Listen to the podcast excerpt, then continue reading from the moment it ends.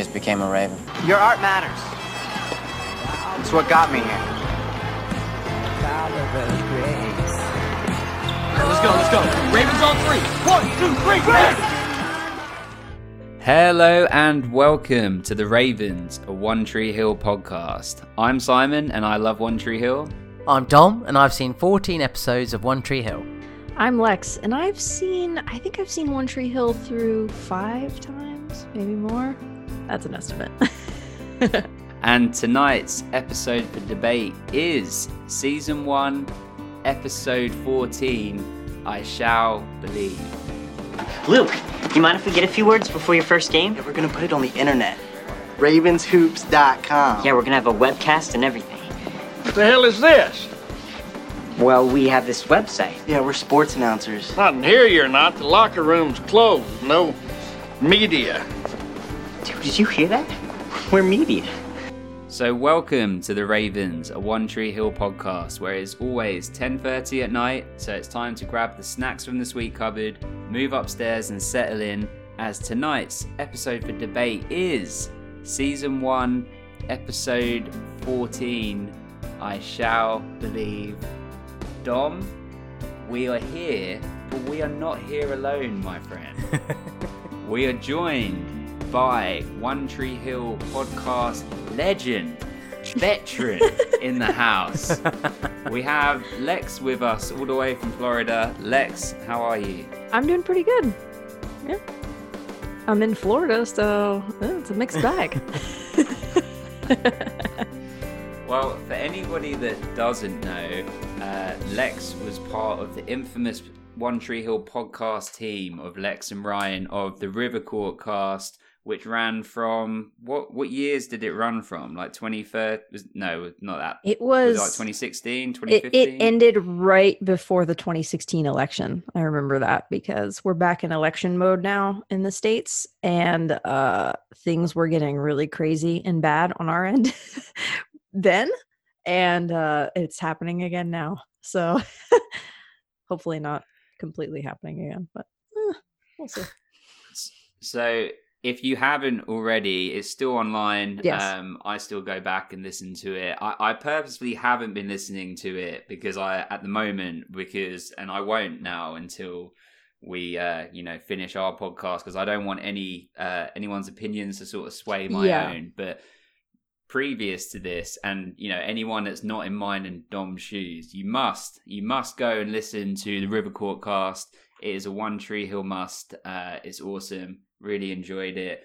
And uh, along with, uh, we've said many times on our podcast recently, we see there, we see there being three One Tree Hill podcasts, the trilogy, which is the River Court cast, Tree Hill Talk, and of course, right here, Yes. Ravens, One Tree Hill podcast. Our art matters. Nobody else's podcast does. Anyway, Shots fired That's true. again. Shots. Come at me, bruh. I'm right here. Other podcasts. No, I'm joking. It's all love. Um, but you you've continued your podcast journey, and you now have Lex and Matt's excellent adventures, uh, which is current and and still going, Yes. which is awesome. Again, another amazing podcast. We'll put all of the links in the description. But tell us a little bit about that and your current podcasting situation. Yeah. So um, my friend Matt and I started a podcast where we're mostly just talking. Well, we discuss stories every week, things like gaming news and movies and things that we're interested in. But we're also we talk about our friendship. Um, we talk about our growth as people. That's what the excellent adventure is. Um, so it's just it's it's really it, it can go anywhere. It's one of those that can go in. It just depends on the week. Um, last week, as of when we're recording this, uh, we were just got on the subject of like just the craziest things like last time we ate McDonald's or something like that because we somebody sent us a whole article about how meticulous McDonald's is about their Coke. Like I don't know if you guys know about how crazy they are about their Coke. Like they have special ice. They have like the the Coke comes in special containers, the syrup. So like we were talking about that and then I was like, you know, I haven't had McDonald's since 2015. And then it just became a whole story of craziness. So, you know, it's it's one of those things it's it's a comedy podcast and we try to keep it fun, but we also get into more serious things as well, kind of keeping the balance of just like any friendship, you know. We're basically just every week like friendship meeting and, and we record it and put it out to the world. That's awesome. Yeah, really cool podcast. Uh, and w- what I like about it is you can uh, you can pick up and just pick up a, a like the latest episode, and you don't have to have listen. I mean, you reference things from like other Right. other episodes and whatever, but you don't have to have heard all of them. You know, it's Yeah. uh, quite nice in that way. You don't feel like oh, I'm obligated because I've missed the last five. You know, Right. you can just pick up one where, like, with our podcast, we reference things a lot that are continual. You know, so you've got to listen to it episodically. Um, which is no slight at our podcast at all, because of course it's amazing. Right. But It's it's a- it's a nice, it's a good benefit to have. It's a, it's definitely a different challenge to do the type of podcast that you guys are doing versus what I'm doing with Matt. Um, and that was one of the things. It was like getting back into podcasting. I was like, I don't know. I'm worried because I was so overwhelmed with, you know, watching One Tree Hill and and getting it right and everything like that. Whereas this one is, and I loved doing that podcast. Like, you know, it was amazing. But this one is more of like it's it's a more casual chat. Like you said, don't have to worry about the, you know, catching up with the show and it- it's just it's anyone that takes on a television show for a podcast i'm always like yeah that's it's it's amazing. Uh i have friends who do movie podcasts as well and i'm always like i, I don't know how you guys do this every week because i did and it was very uh very intense. It, it can be quite hard going, and, and especially if you've got listeners that are such hardcore fans of the show, yeah and you wanna you wanna stay upbeat and positive, and, and be positive about every character, and and put and kind of a good spin on, on on everything, even if you don't necessarily enjoy a particular episode or enjoy enjoy a particular movie. So it must be really nice having a podcast where you can just be free and talk about what you want to talk about, and your kind of listenership and your listener group are there to listen to you about whatever you want to talk about that that week. It's not necessarily you know set up to talk about the next episode or something, which which must be so nice and quite freeing. It is. It's it's also very strange to when we were making River Court, we were kind of doing it in a void. Like there was no other there were no other One Tree Hill podcasts. And a lot of the listeners have found us now after the fact. So we we were just kind of like, we're just making this and putting this out to the world kind of thing. Um whereas with Lex and Matt, we've just happened to get more listeners earlier on, I guess. Maybe because it's a little bit more of a broad subject matter. But uh, it's kind of cool how people are like, oh yeah, we're going on date night or whatever, and we're listening on the drive over to the podcast. I'm like, that's weird. Like, it's just it's a very strange thing to be like, oh wow, people are listening. Why? But okay, no, cool, that's good. Keep listening. yeah, no, I'm like, keep listening, but also, mm, okay. are we really that interesting? I guess the difference as well is with uh, our podcast, people are, are buying in because it's One Tree Hill, and then Hmm. it, they're deciding to stay whether they like the way that Dom and I are breaking it down or how we're interacting with each other. Where I Yes. guess with your podcast, they're buying into you and Matt. Yes. Right. There's not like the the show that's underpinning it. So Yeah. if anything, that's a to get that audience on Mhm. your podcast is a bigger achievement. Um, I mean, with the Mighty Nineties, our other our movie podcast, uh, I guess you can kind of some some episodes will get much more listeners than others, depending on what the film is, you Mhm. know, or depending on who the guest is that we have. Um, so yeah, I think it's uh, I think it's really cool, and it just shows the different variety in podcasts and the different types, and yeah, and podcasts they're just so cool, like in terms of listening, but also creating. It's a whole, uh, like you wouldn't think of it as a hobby, but it definitely is, uh, and and we Yeah. take it really serious, like as in. Yeah. We don't we don't take the subject matter serious, as people know, but Mhm. um, but we take uh you know the creating and keeping a schedule part serious. Yeah, I think And- that when you're yeah. creating, you have to do that. Like you you have to have that focus. Otherwise, you'll just fall off of it, I think.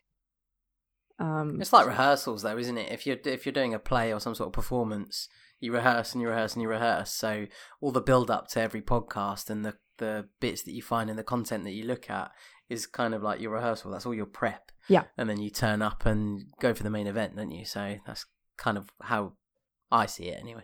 Yeah, and the best the best part about it for me, close your ears, Dom. Don't want you getting an ego, but it's it's uh, it's it's being a, it's having a reason to spend time with Dom every week, and for us to yeah, for us to we we know we order a pizza, we record some podcasts, Mhm. talk about movies we love, and talk about One Tree Hill, Yeah. and it's like it's just a good, it's a great weekly thing to do, and if we're able to sh- share that with people, it's and they they get something out of it. yeah then that's how it's great. with matt and i and then um now ryan and i are doing a uh because ryan just lives up the street down the street from me so um ryan and i have been doing uh we're just gonna meet up like every other week or every week or whatever and outside social distancing. So we just like go hang out outside talk for a couple hours. We just did it a couple days ago. So you know stuff like that. Um Nice. it- it's that thing to look forward to with your friends. So i totally get it where you're like ah, i get to hang out with my friend this week or chat. Matt lives in a different state than me. He lives in chicago.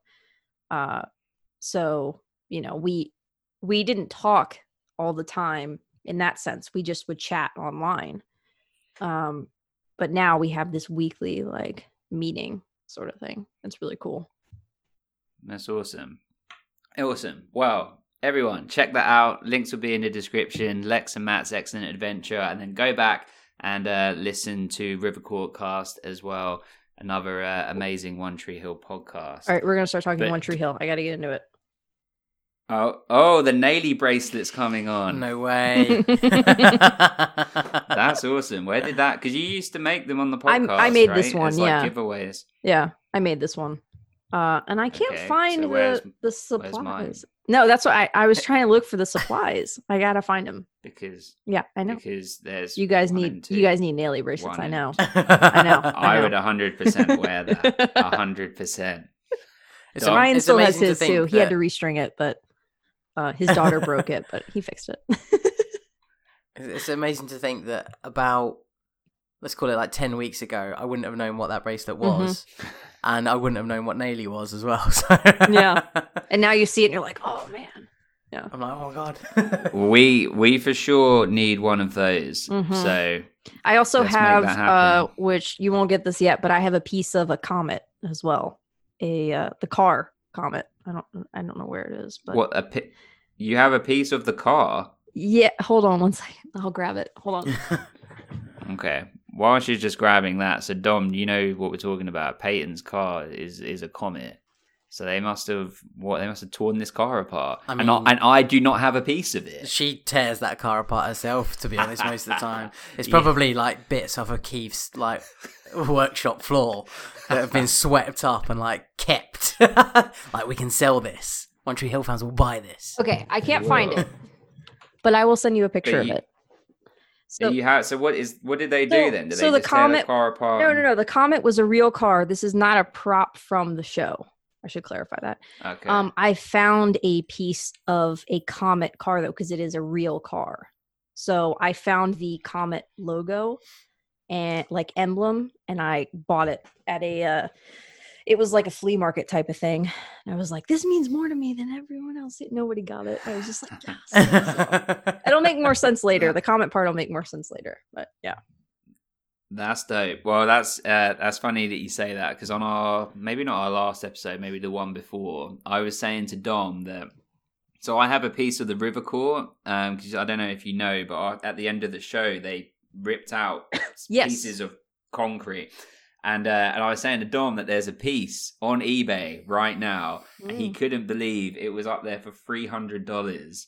I believe he it. was in sh- right. He was in shock, and he also was questioning the the point of it. Um, weren't you? Come on, I mean, I understand. be a big man now. I understand memorabilia. I understand people buying it to to want to be close to it. What I was actually questioning was you wanting to make it into a necklace so that you always had it with you and like by your heart. That was a little. That was the bit I was questioning. okay, That was so the bit I found uncomfortable. Lex, do you, you? I was saying it might be a nice good idea to chip off a bit of the river court, and you could make it into a necklace, and then it goes with you everywhere you go.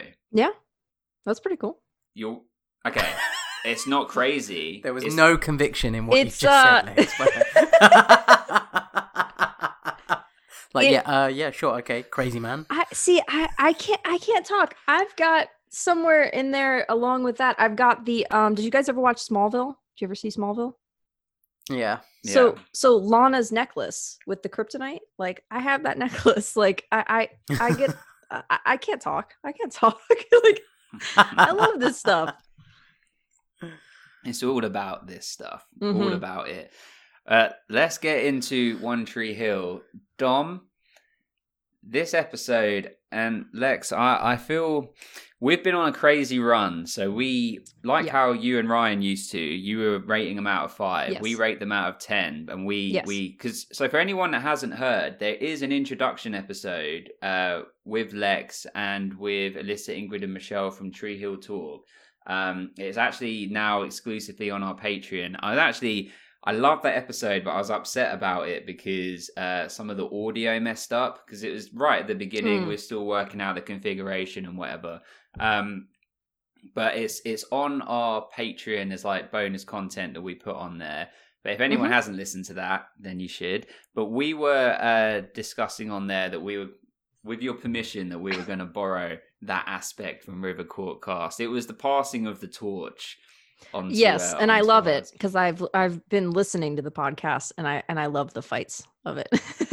I just think it's a fun format. I just love the idea of I loved it when we did it and I love that you guys do it too. Well, thank you. Well, we've had some great ones recently, but from episode six uh, to 13, we've gone so out of 10, there's been eight, eight, nine. We had a 10. Episode 9 Mhm. was a 10. Nine, nine, eight with an asterisk because I wanted it to be a 10. Dom pulled me down to a nine, but I have that asterisk to use it if I need to in future. And then Oh, God. episode 13 was an eight. And I'm sorry to say this ahead of time, but I can already feel this one, in my opinion, was actually a little bit underwhelming. It's maybe one of our first ones since the beginning that comes down a little bit. And it's so sad because you're here with us, Lex, and we should be celebrating a 10 or something. We could be ganging up on him and making it, you know, but Yeah. I don't know. I mean, I think we'll that- get to all of that at the end, I guess. yeah, but I think that this is a little bit of a when I was watching I was like, this feels like a transition episode almost. Like how they're you ever watch some shows and it like it feels like this is the beginning of the show, so we're trying to introduce you to it. And they'll do that again in like season two or whatever. That's kind of how this felt. It was almost like, hey, if you're just joining us, this is what this show is about. I, I So think with Karen enough- coming in, like that's that's kind of what they went with. Yeah, we just we discussed it being like a mid-season break into Right. a into a new sort of fresh post you know second half of the season, and I, I totally agree with you. It it really looks like we're rebooting, we're resetting, Mhm. we're resetting One Tree Hill. This is this is like we've got extra funds and we can have a bigger cast and we can put a little bit more effort into it. Um, Haley's hair was different. I noticed that. well, I think this is, I believe this would have been like the mid season break for Christmas. That's what so I was there's wondering. probably yeah. been, I think there's probably been like, you know, four or five weeks gap. And then, as we've been saying throughout the podcast, at this point, they weren't sure whether they were going to continue. Like the show could have been cancelled at any Yes. any sort of moment here. So I think now, exactly what you said, Dom. Now they're coming back. Like, okay, we're definitely going to run to the end of this season. Yeah.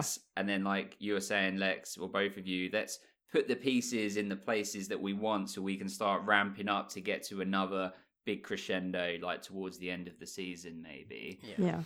The Uh, show was on the verge of cancellation a lot throughout the series. Like there were several um there are several finales too to this show, I think, personally. I don't know if everyone else agrees with that, but I if you watch it, you can see like, oh, this could be an ending to the show. This could be an ending to the show. Like it's it's interesting how I think they were always worried that they would never get that pickup again. Well, and this is so before we go into our character journeys, um, we're gonna gonna need you to raise your right hand, Lex, and uh, vow that you will not spoil Dom. Oh, no, no, throughout no. this episode. I shall not. I will not. You're spoil. trusted. Yes. well, thank you. so, uh, where where as our guest, Lex, which character would you like to start with? Um, I felt like Sophia Bush was really good in this episode, so why not start with Brooke? Okay, Dom, tell us about Brooke. uh, I'm uh, I'm a big fan of Brooke. I've liked Brooke from. Yeah. uh, there's only one episode where I don't like Brooke, but the rest of it, I've liked Brooke pretty much consistently. Yeah. uh, and she's been f- for like the fairly consistent character.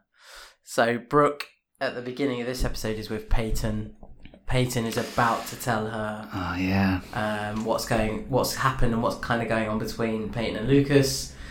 And Peyton gets a phone call, and this bit, this bit, I was so surprised at this bit because she gets the phone call, finds out what's happened to Lucas from Haley, Yeah. and then grabs a bag and starts walking off. No explanation. That No was explanation, so- like, I'm out of here. so fucked up. Like I was like, "What are you doing? I'm like, Why is she doing that? what?" It was basically no fucks given, wasn't it? Yeah. Yeah, fuck you, Brooke. I'm out of here. And the Brooke's like, oh, what's wrong? and then it's like, oh yeah, you're here. oh, you're his girlfriend. yeah. Uh, let me. Yeah, I, I, I, I thought that, and then I thought maybe it's meant to be read that she's like so Romeo and Juliet, like in love with him, that she was just overcome with I have to be at the hospital right now, and then realizing, or Brooke breaking it and being like, "What's going on?" I think that's what it was no, meant to oh, be. yeah. yeah. but it, it came off as really bad. I think it made her look bad. Yeah, It did make her look Yeah. bad. we're not the biggest Peyton fans here.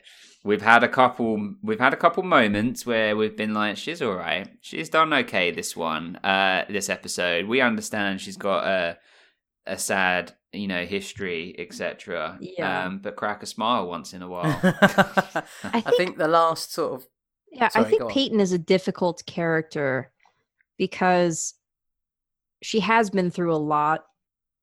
And Ryan and I both really loved Peyton.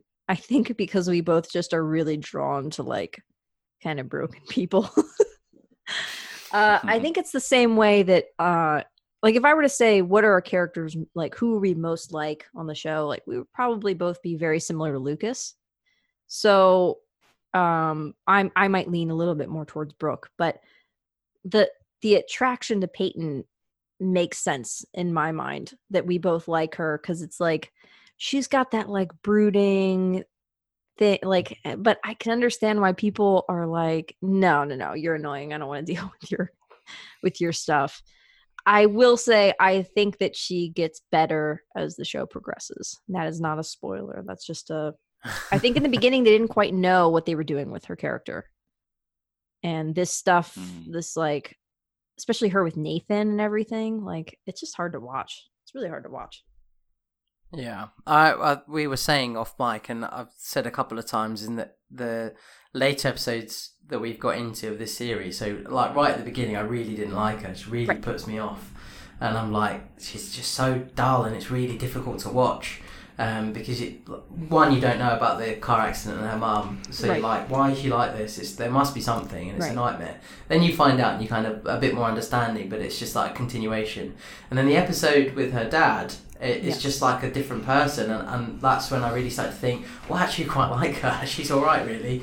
Um, she can be fun, she can be light, but she obviously needs that figure in her life to take control and say, no, it's okay. I'll be the adult. You enjoy your life. Yeah, And she's so she doesn't have lonely. that. Like that's the big thing. She's she's so lonely. And they get into that further on the show and and I think that that was something that I always connected with because I had a lot of those types of issues in my childhood.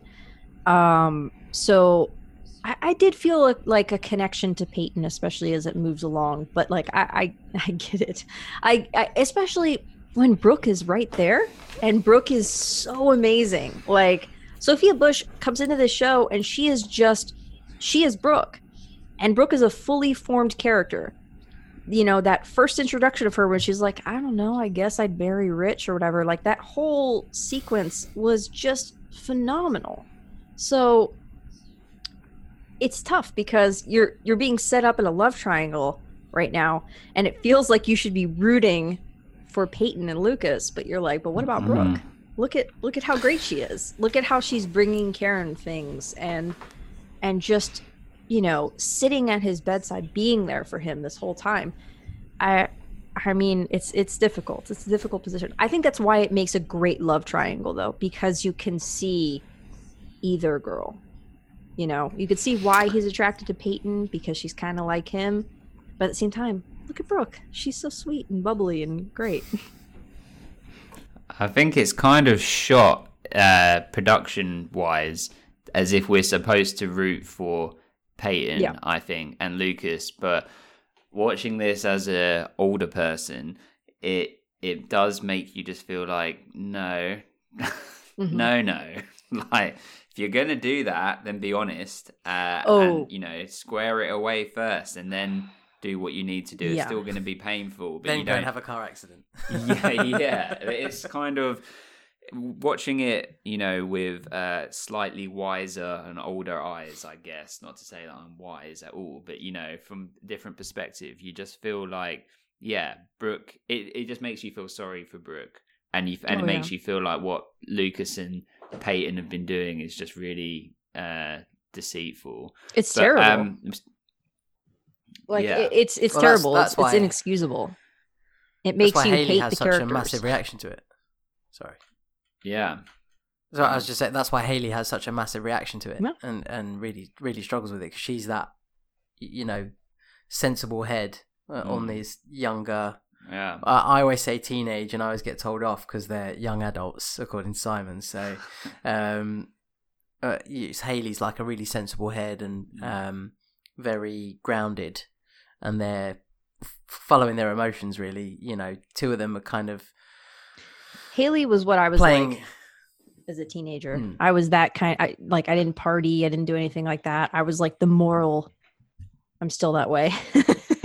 I'm still the uh the the moral compass type of person. So I definitely connect with her where she's like, I can't deal with you because you're doing X, Y, and Z. I've literally had those conversations in yeah, you know young adulthood or whatever, and still to this day, you know, I don't put up with things like that. If these are my friends and I found out they were doing it, I'd be like, you tell the truth or I'm never talking to you again. Like, I, I just wouldn't put up with it. Even if it's my best friend in the whole world, I wouldn't put up with that bullshit. Hmm. we and and I think we we agree. I guess there is the element of that they are young and they are going to make mistakes and they are going to do dumb things. And part of we were saying on our last episode, sometimes you have to have this distinguishing factor between like younger relationships, teenage, growing, adolescent, Yes. and you make errors. If you're an adult and you're still doing this same stuff, it's a different story. I think not Yes. to say that teenagers can get away with it, but there's different weight to it. It's like, well, you should know better now. Like, as in, if you if Lucas makes this mistake, and I will not give you any spoilers, Dom, but if he makes this mistake, he's made it. He makes it now. Okay, if he learns from it, Yeah. he can reconcile it with himself, reconcile it with other people Yeah. to the best that he can, and move on. Okay, great. If he though, if he repeats this mistake, Yes. then you know, then it's less forgiving. You know, if you, we can all learn from mistakes and move forward, Yes. but uh, you know, so we do have to give him that grace. You know, Well, yeah, but it still doesn't mean it's nice to watch. You know, yeah, it is unpleasant to watch, but it is showing you building character like that. And that's what Yeah. young adult is. You're you're becoming a full person. You are developing your morality. You are making your choices. So yeah, I agree with you. Um, once as at 17, are they 16, 17, something like that? That that age is a mistake that you learn from. But you know, if you do it again when you're 25 or whatever, you're just a dick. like, you know. Yeah, totally. And you can be brandished a douchebag, you know, Yeah. and we'll all say it and we'll all point at you and say, hey, you're a douchebag. Yeah, we'll throw rocks and wait, no, what? No? Yeah. well, let's go. So let's go into Brooke then. So, so Dom, you've got it. You've set the scene. Peyton, Brooke. Peyton's about to go off. No, no, you should go, Brooke. You're his girlfriend. You should go to him. Uh, where do we see Brooke next? Is it where Karen is now at the hospital with her fancy new Italian haircut? Uh, yeah, so this is where we see we see Brooke again. Uh, she inter- she goes to find Keith, doesn't she? And then you know, bumps into Karen at the same time because Karen's just met Keith there in the waiting room. Karen's kind of had her little scene, but we get to that when we cover her. Uh, and then Brooke meets the, you know, the mother of um, her girl of his, the mother of her boyfriend for the first time. Keith has to be like, "Oh, this is Brooke. Yeah. I'm Lucas's girlfriend or Yeah. whatever." and it's it's awkward and there's tears and she doesn't know what to say. What I really like is that she plays uncomfortable extremely well Yep. throughout the whole episode. Yeah. She seems to be able to go from chatty chatty chatty to oh my god, I've just said something incredibly stupid and insensitive without meaning to, and I, I think she comes across fantastically. Um, we have that that tiny bit in the waiting room, and she disappears for a minute, and then it's like we then see her again when she finally gets to go into the room. Is that She yeah, but she Alright. and she is good actually at knowing the boundaries. Like when the Yeah. doctor comes over to speak to uh, Karen and Keith, she knows to like, oh, this is not for me to hear, you know, um, and sort of ducks out. And she does that a couple times in the episode. So It's very mature. it's very uh, consci- Yeah. yeah, yeah, and conscientious. That's why she's the best character, Uh, other than Keith and Whitey. so where else do we see her? um, there, there's one bit in particular where she comes in to the room when Peyton's in there, Mm. and uh, Karen is in there as well. So Karen and Peyton have had their conversation, and Karen explains that Lucas talks about you, and so on and so forth. And then this is when Brooke enters, and is, does she have the gifts at this point? Oh no, oh, she says, "Hey, stranger," doesn't she? Because she hasn't seen Peyton for a while. Yeah. And then she goes over to Lucas and is like, "Hey, baby," and gives him a little kiss and stuff like that. And then everyone's a little bit awkward in the room. I felt a bit uncomfortable with. So we'll come on to the Peyton and Mhm. Karen bits Right. when we hit them, but I was a bit uncomfortable with her doing the "Hey, baby" and like pushing his hair back and doing whatever. It just more just I get it. It's a nice thing to do, but would would you do that when his mum's in the room? Like, and she you've only really just met her. Like, as in, I, I it felt a little bit like it was going over a little bit of a line. I don't know. What do we think, Lex? I don't know. I'm with you on the like I've just met her, you know, uh I've just met partner's mother and like that I, I can see both sides of it. I can see it being she's just being affectionate. She's being like I think Brooke is a little bit like a puppy sometimes, where she's like just very excited, very full of life and everything like that. And she just kind of doesn't think and says the thing.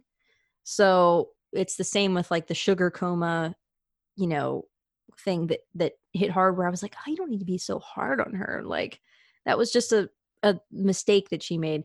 And and Karen seeming very uncomfortable with her doing that. I was like, yeah, but like they're teenagers and like her boyfriend's in a coma. like I don't know. I, I I wasn't I wasn't too judgmental of that moment. Uh but I can see why it would make someone uncomfortable. I don't know. I I I, wouldn't know what to do. Cuz like you want to show the affection to that person cuz you want him to wake up. But like where do you draw the line? I don't know. She wasn't like groping him or anything. She just kind of like kissed him on the cheek. Yeah, I don't know. What what did you guys think? Well, I, I can really sort of appreciate the putting your foot in it moments Yeah. when she says, "Oh, like the sugar coma," and things like because they're general phrases that you use every day, and Yes. she's throwing it out there, forgetting the situation or or not applying that to the situation. And I do that so often, Yep. and it's so frustrating when you do it and you realise and you're like, "Oh, I feel like I want the, the earth to just open up and pull me in, so that I don't have to deal with this situation." And I've, I've done it when like uh, unfortunately, like when co-workers, like a family member has died or something like that, and I'll go and say something without even thinking, and you feel like such a dick, but it's completely unintentional. And I could really appreciate that she, in that moment, felt super insensitive, but really. From Karen's perspective and her going, it's okay. She didn't seem like it was okay, and like, like, I mm. completely agree with you. It just seemed like Karen had a strange reaction to that. And I think part of that was I've heard so much about Peyton. I thought Peyton would be this situation, Yeah. not you. I don't know who you are, so it's a bit strange. And I thought that was kind of what they were getting at. I kind of thought the I I was completely fine with the sugar coma comment and all of those other bits because it's about the intention behind it. And she had no malicious, con- you know, intent behind it at all. All of her intentions have been so good and supportive, Yeah. and trying to help Lucas and help Karen. The the only bit I was a bit uncomfortable with was just the touching Yeah. while his mum was there. Wait for a minute. Let them leave the room. Touch him all you want appropriately. That's fine. But I Mhm. just uh, it's the yeah. Uh, but the rest of it, I actually really felt for her, and I felt like Karen was really a little bit cold to her. I know she warms up later in the episode, and I think it's for like the reasons that you just said, Dom, that she's heard all about Peyton, and that's you know, I think and it's maybe she thinks yeah. Brooke is flavor of the month type of situation. I think it's guilt too. I think that she feels guilty that she comes back and Lucas has a tattoo. Lucas has a new girlfriend. Lucas has is in a coma. Um, but that aside, all of these things have happened to Lucas and she was gone, pursuing her own quote unquote selfish. I do not think it was selfish, but she was pursuing her own thing for the first time in her life since she had him, which was when she was a teenager. And I think that she might be projecting some of that guilt onto other people in her life, blaming them, getting angry at them for all of these things because she just is upset that she kind of gets back and goes, I don't know my son right now. And his life's in jeopardy at the same time. That has to be terrifying. Like, I, I can't even imagine what that's like. So I think it was a little bit of a projection as well. And then we have the well, the moment where Brooke comes in with like the collage that she's made. Yeah. And this is a nice moment because that that kind of extends the the knowing and the understanding of Brooke, doesn't it? In mm-hmm. terms of for Karen and Karen's understanding of of like what their relationship entails. Because that's when Karen then says, "Oh, how long have you been together?" And she says, "Oh, just over a month." So mm-hmm. it's literally a week after Karen left Right. they were pretty much getting together, and then they've got everything on the board, and then she she says, "Oh, no mention of the tattoo," mm-hmm. and Brooke immediately looks a bit awkward, and she, but she puts her hands up and she says, "You know what? That's my influence. That's my fault. Um, I just want him to lighten up and." Be a bit looser and be a bit freer, and I think we all want that in Lucas. He's sometimes Yeah. he's just so hard to handle because, and he doesn't open his eyes, and it's ridiculous. But Dom, couldn't couldn't she have just taken him to see a comedy? She could have done. She could have done, but that that wouldn't have been the fun that we saw in Lucas like four weeks ago, would it? No, and, he very much enjoyed. I mean, his inspiration was coming off of her tattoo. Yeah. it, Yeah. would- it would have been funny if Brooke was just like, "Well, I showed him this tattoo in the bar. I actually took him underage drinking, and then after he was a bit drunk, I was like, "Here's a tattoo very close to my groin." And Yeah. I thought maybe you could get one. It seemed like a good idea at the time. right but yeah no i think i think you're totally right. And i think that she karen almost when she says oh it's been like a month i think karen's almost like a little bit like okay like a month seems like a long time to someone at- at that age but a month to someone that's karen's age is like oh okay. But then when she sees like the board and all the pictures and little polaroids and everything it's like okay she's actually a sweet girl that really likes my son. Like how Yeah. can you how can you not be on board with that you know what did you think lex I just had a really bad thought that I didn't think of until just now. that oh no what if Karen Share is sitting there going like, "Well, my son's not a virgin anymore." Like, what if she's like, Oh. that's going through her mind for the first time too, where she's like, "Oh my god, he like he needs to be safe." He didn't like, and she's like, "Do I have to talk to him about sex again?" Do I have to, like, how many things are going through her mind while her son's in a coma? Like, it's just it, it's a lot. in eight months am i going to be a grandma? Yeah I, I think that uh because lucas has never really dated or anything either. It's that's what we kind of gather from the show right? Like he's never really had anyone. So i think she's just kind of like freaking out over everything happening Mm, and Dom has uh, very strong predictions. I don't know if you're aware that not only his two biggest biggest predictions from episode one Mhm. have been that Keith is Lucas's real Yes. dad, and that uh, Haley loves Lucas, Mhm. has secret love for Lucas. Um, It's not a secret. are you- you still, I mean, as if you can take yourself back to being a first time watcher, Lex, and being incredibly selective of your wording, yes. how did you uh did you think were these predictions that you shared with Dom in your first watch? Um, I did not think of the Keith thing. Uh, I did think of the Haley thing, and I can definitely see that. In this episode in particular, I can totally see that where it has that feeling to it. Wait till we get to the finale of season four. Or five or six or no finale. I like to keep him on his toes. I don't want him feeling comfortable in here. I don't know what's happening. Wait for the Smallville crossover episode with One Tree Hill. That one was Oh. crazy. Crazy. Whitey him superpowers. That would be amazing. I'd be I'd be buying the necklace then. Yeah. Yep. I sadly would have probably liked that as a teenager. Now I'd be like, ugh. but like then I'd be like, yes, this is amazing.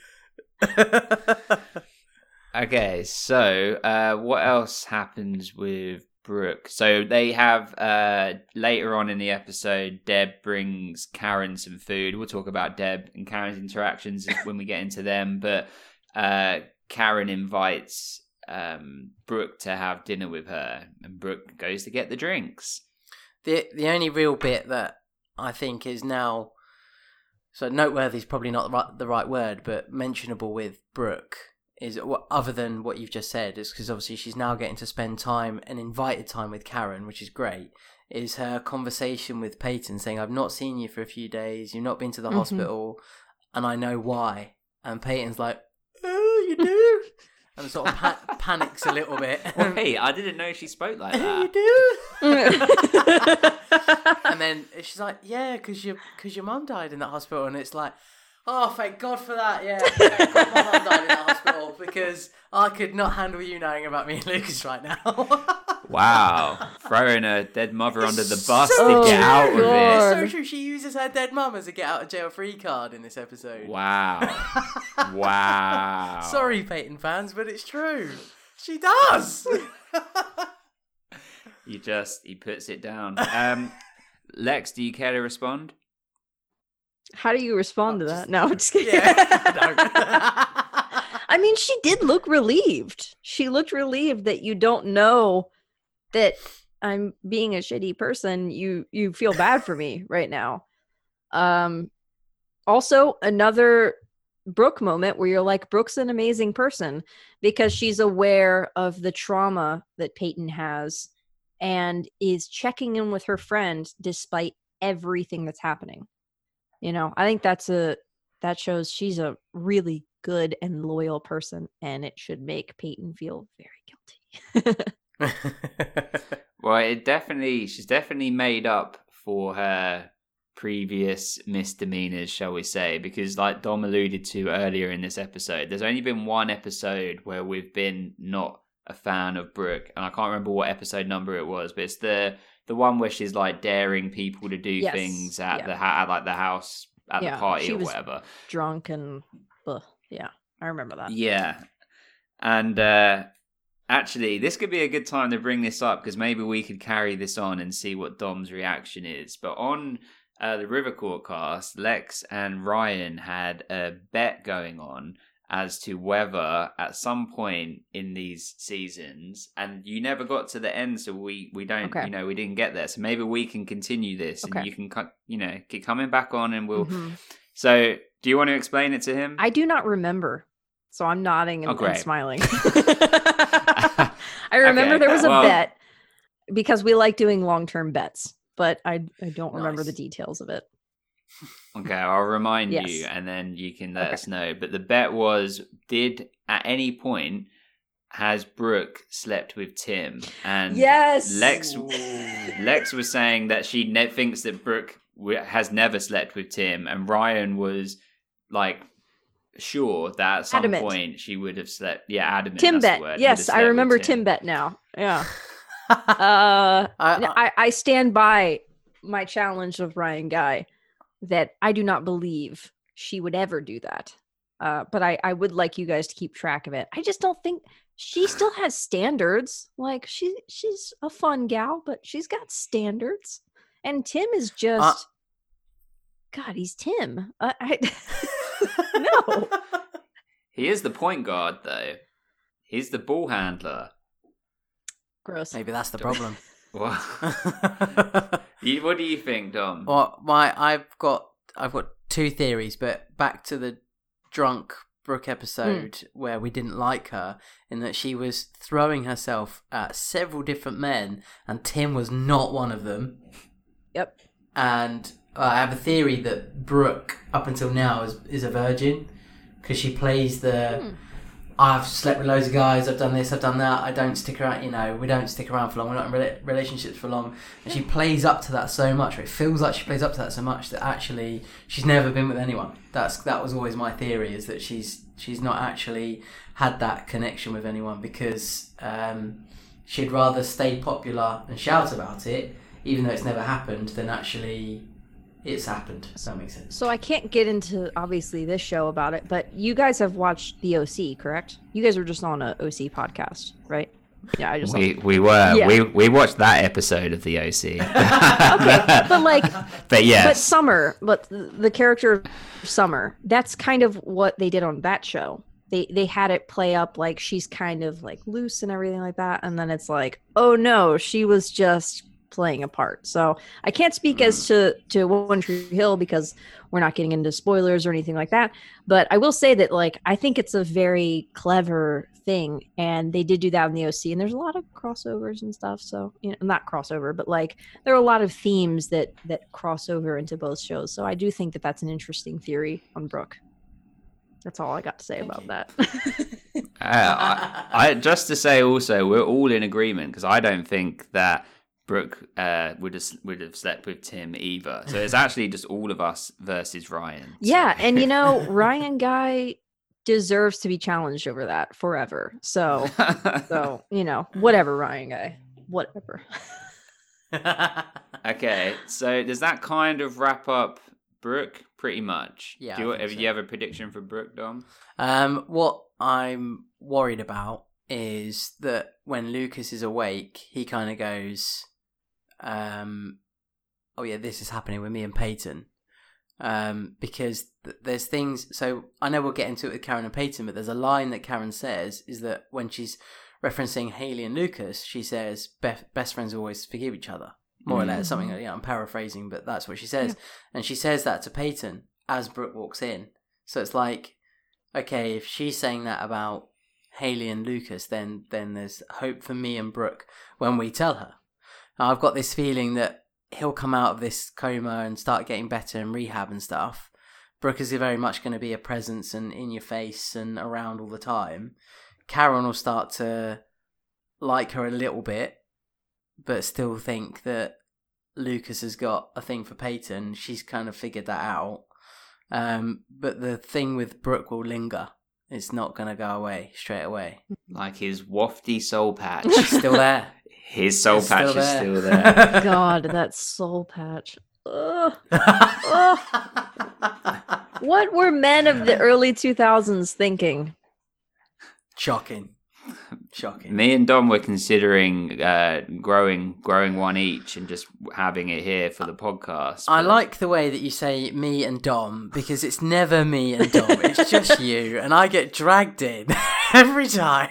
I thought we could brush each other's soul patches Oh, with little combs. okay, And- so this is now Lex and Dom's podcast. So th- this makes me think of uh of one time my brother because you're expecting a child, correct?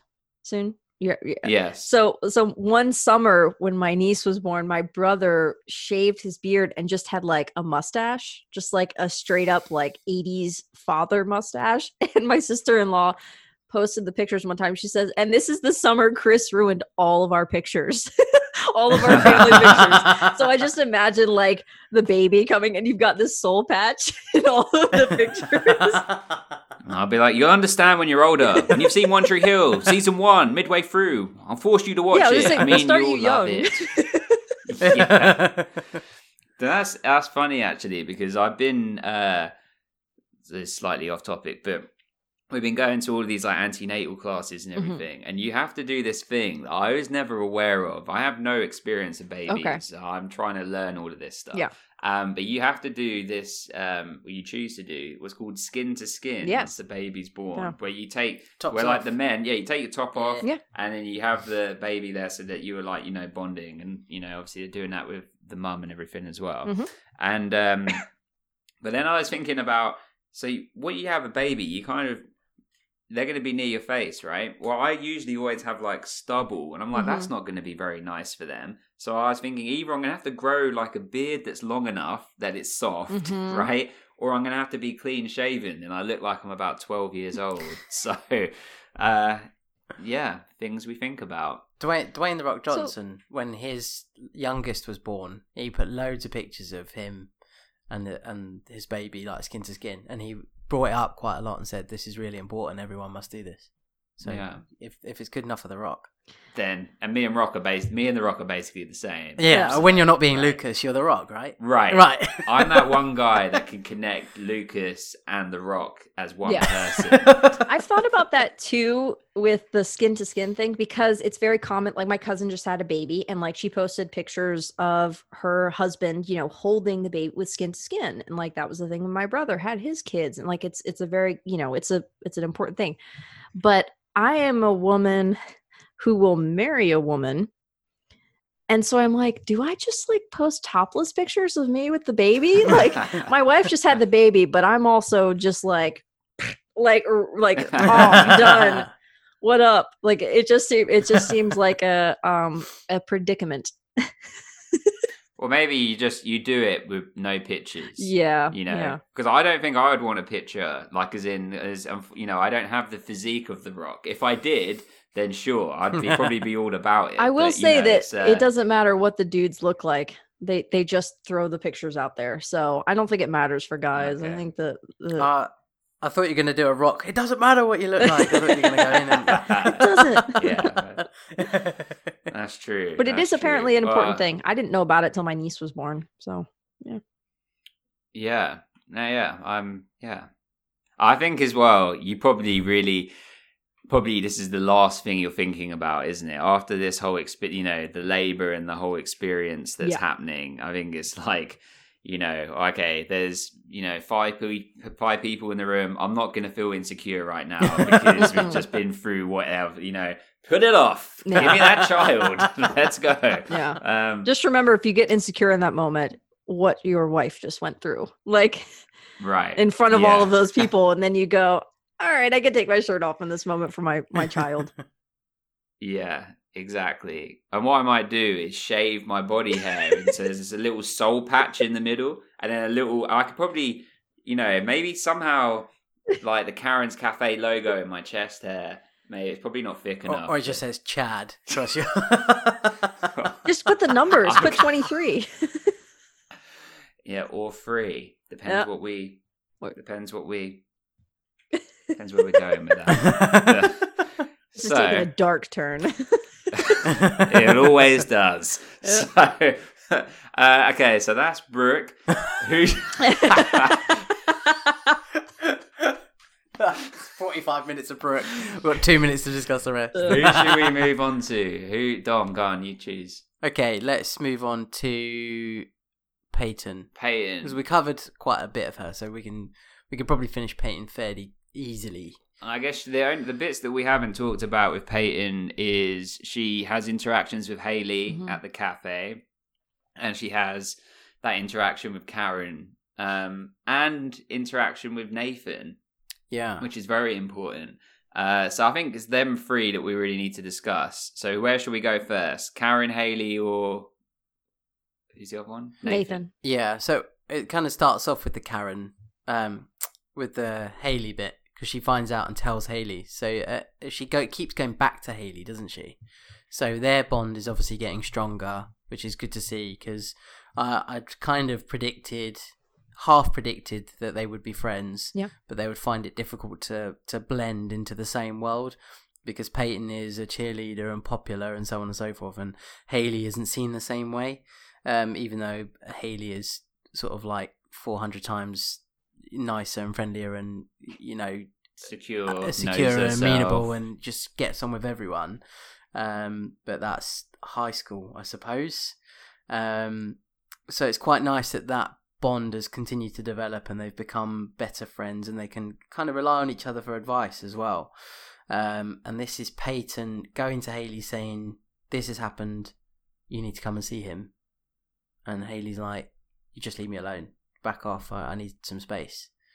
Um, and then when she keeps going back to Haley, it's kind of those pieces of advice, and you know, this is your best friend, and this is someone I deeply care about, and you know about our situation, and I want you to to help me through it. And Haley is kind of resistant at first, and then turns around and says, "Yeah, actually, I understand. I get it. I'm not mad at you. I was mad at him." Mm. Thoughts? Yeah, that yeah. Just again to show why Haley is potentially the MVP female character of season one so far, in my opinion. And on this watch, I like her more and more and more than I ever have before. That rhymed. Um, so yeah, I don't know. I think I thought it was quite mature of Haley actually. That it was like, well, actually, in the grand scheme of things, this isn't that important right now. What's important to people is his health. Um, and he, she was like upset with Lucas because she thinks of him as better than that. I think. I mean, what what did you think, Lex? Yeah, I agree. I think that um more of the relating to Haley thing. I think when you're when you're a person who like you you you said knows who she is, like knows her morality, everything like that. Sometimes, and I have difficulty with this, I project my morality on other people, and you have to kind of stop and sta step back and go, I can't quite do that. I have to read the room and and figure out how to navigate this. But when I was 17, there was no in between with it. Like I that rhymed too. Uh there you know, there was no middle ground. It was this is right, this is wrong. And when you get older, you have to learn, okay, this is what I believe is right and wrong. And yes, there are fundamentals, but like I can't control what the other person is doing. I also like they have to make their own mistakes. They have to do X, Y, and Z. So I think that Haley's just in an awkward position of like she's trying to learn to to hold her ground while also learning that she can't control this what's happening here. All she can do is love the people in her life and try to encourage them to be the best versions of themselves. And I think that that's why sometimes we forget, like you were saying, that Haley's the MVP, possibly. I think that we forget because she's steady. Like, I, you don't necessarily think of her all the time when you're watching this show because she's just there in the background being Haley, you know? She's constant. Um, whereas, like, Brooke's more energetic and Peyton's, uh, Peyton, uh, you know, that that's kind of how I view Haley, where I'm like, she's kind of the the heart of the show. It's really good stuff. I was just listening like I wasn't part of the conversation. I do it sometimes. I'm like, this is great. I'm loving this podcast. I'm gonna five star this. Uh, yeah, I think. Do you know it's funny? Is I was having this conversation with my wife earlier today um, about kind of in the same realms of what you were just discussing about how if there's someone that's like wronged you, let's say let's just is a Mhm. very loose example Yeah. here. Um, there's this thing of okay, they've wronged me. I can reconcile that within myself because I can't control their actions. I can only control mine. So if I make it okay with me and understand it myself, understand how I feel, I can let go of that and it can be done, right? Now, with that other person, they have to deal with their own actions and how they reconcile with themselves.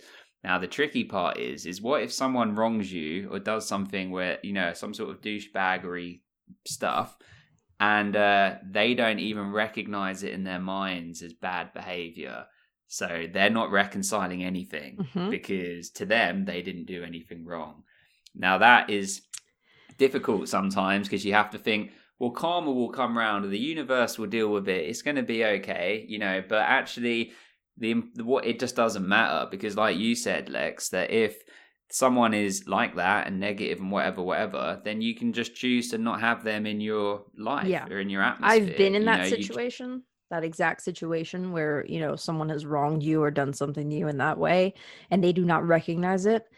And all you can do is be like, and this, I have been in this situation where I've gone, you need therapy. Bye. And then I'm just, I, I've, I've said that. And I'm, I'm very, even when I'm fighting with people, I'm, I'm very, I'm usually very nice, but uh, there reaches a point where I'm like, you don't you're not looking at the consequences of your actions you're not thinking this through and i get kind of in the mom mode of like you need to think this through and i can't be around you anymore or i just straight up block them whatever whatever the situation calls for but yeah one of the hardest lessons that i've had to learn and i continue to have to learn is that i can't control the actions and morality of other people I struggle with that. Yeah. So I definitely identify with Haley because I have that that strong I, I always joke that it's the the Superman Boy Scout mentality where I'm like, this is right, this is wrong, this is how we do things. Like,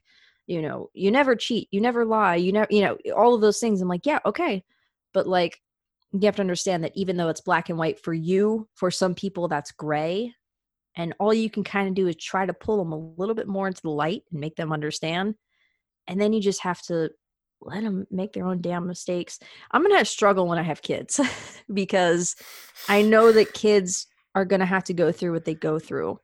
But uh, I think it's um hopefully I will find um a partner uh and she will be a little bit better at those things and telling me to be like, you know, okay, you got to chill. like chill out. Cuz that's something I worry I'm sure about. you. I'm sure you'll surprise yourself, and you will. You sounds like you have a greater understanding than you're giving yourself credit for in terms of how you. I'm sure you would be aware and balance that stuff. Yeah, I Um, hope so. But I guess uh, I read somewhere or saw somewhere that you treat negativity with distance, and I think that's a really Oh, important yeah. one. Where it's like uh, if if you if if you're in that situation and that person isn't a, and isn't reconciling or recognizing, then you have to make the decision of well, can I look o- look over that, or can I Mhm. forgive that, and Yes. and that not be an issue, and we can move forward, or actually is that trait actually a trait within you that I don't I don't that's not that's not me. Mhm. that's not what I'm about. So then we just have to have distance. It doesn't mean that we've got dramas but it just means that I think your friends are a representation of you Yes, like because you you choose them you know? So they're a proxy of you. And it's like well if you don't represent you the same values that I have and we can have different values Mhm. but if we can't get along on you know a sort of core level then you know it's all good. I wish you the best with your life but you know i'm good Yeah, you I've only ever had can- like one person where I'm like, you can kind of fuck off and die in a fire kind of thing. Where I'm like, uh, like your Oh. your your more your your morality is so so messed up that I can't deal with you. Most of the time, I'm like, I wish you well. Like I just can't be associated with you, kind of thing. Uh, but yeah, that one thing I do really like about the Brooke Peyton Lucas dynamic is that there is guilt shown. There is morality shown within them. They did they they they recognize that it's a bad thing that they have done to a person that they both really care about. Um Mhm. and I think if they didn't have that, I could I probably wouldn't have even been able to watch the show. Like I wouldn't have been able to keep watching the show cuz I it just it would bother me too much. Yeah it allows it to be three dimensional and, and i guess in the examples that we're saying a lot of the times these little things happen. They'd happen to people that you're not like super close friends with. So it's like people that you might work with or Mhm. or whatever but it's not like people in your immediate circle. So it's like well it's not actually a big deal because we're not really super tight Right. anyway. So it's just you know but now i know to not allow you to be even closer or in that circle. Mhm. but the difference with like the brooke haley peyton stuff is they are now in their immediate circles. So it's like it is a bit deeper. And and if you were deciding to exile someone it's a much bigger decision. So i think it's like they're able i think haley's been able to see that well i still want to be friends with you all and i want you know but and it's not something i agree with but i've voiced that and now that's yours to deal with. Um Dom, what do you what do you make of this? No, I, I completely agree with both of you. It's it's from a morality point of view. It's it's really important to bring up, and it's good that this show um, and this episode in particular is showing that um, that we've been put into a situation where someone has had an accident that a lot of people care about, and a lot of different things have happened to that person and, and within their relationships that is now impacting on everyone and is setting off this kind of cascade of um, issues for people, uh, and where morality is really having to kick in because at any point Peyton could have actually turned around and said, "We've been doing this, and I need to tell you now because this has happened, and I would feel super guilty if anything more happens to him that I'm holding, and uh, I've got this secret, and it, it's not nice that we were running around kind of behind your back, Yeah. even though." Um, we didn't intend that to happen. It's just because we've always had these deep feelings and so on and so forth that doesn't happen. So although there is the guilt feeling there, she still doesn't take that leap. And she even says to Haley, um, Peyton, I mean, uh, we were going to tell her tonight. Yeah. And that's where Haley's like, is that good enough? I'm not sure that's good enough. This this conversation should have already happened.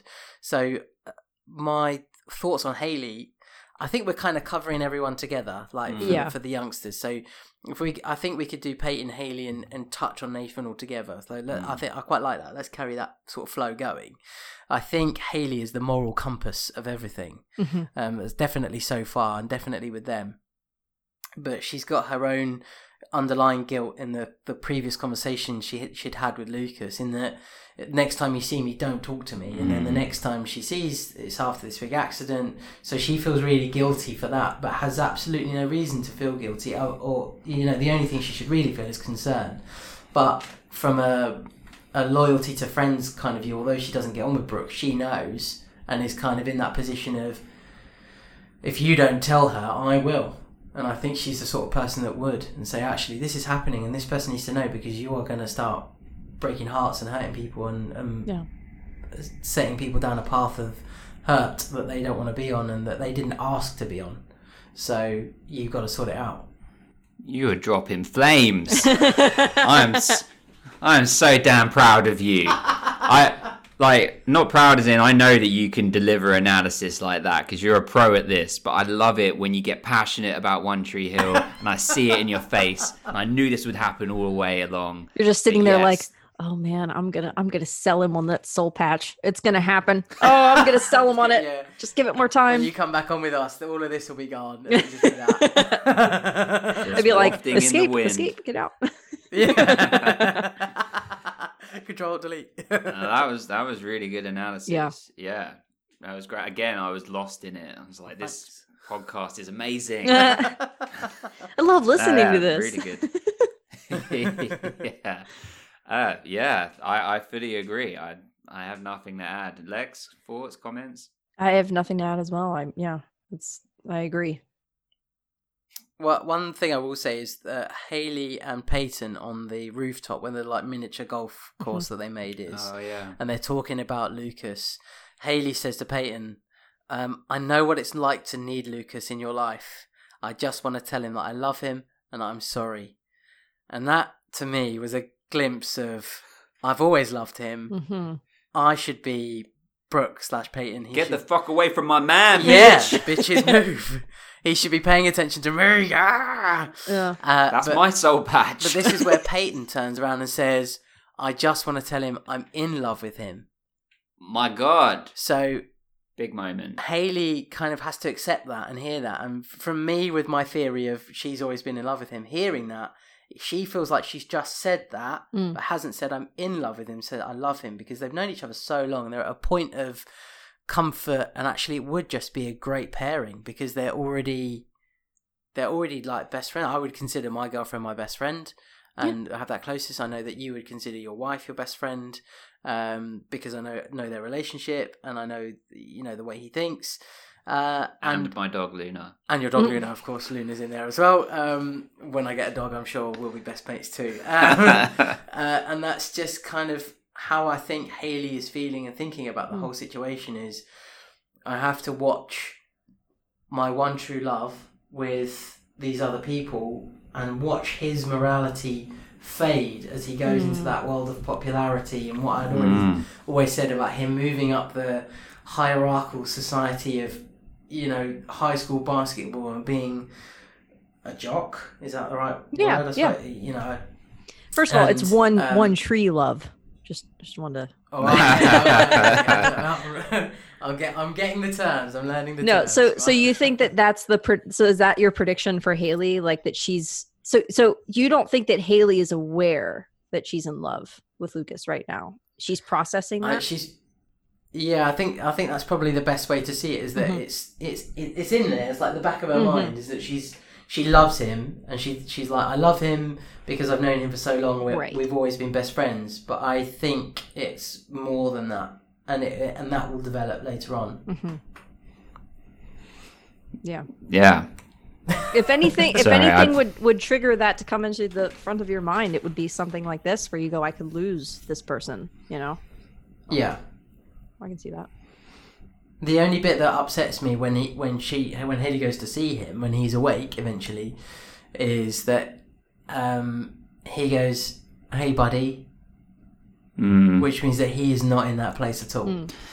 But it's kind of like Friends, isn't it? In like you know, they're well, you know when Joey wants what Monica and Chandler have because they were friends first, and then but you know he's aware of it, and then they do the awkward Joey and Rachel thing, which never should have happened. No. Can we all agree? Yeah. it never worked. was gross. have.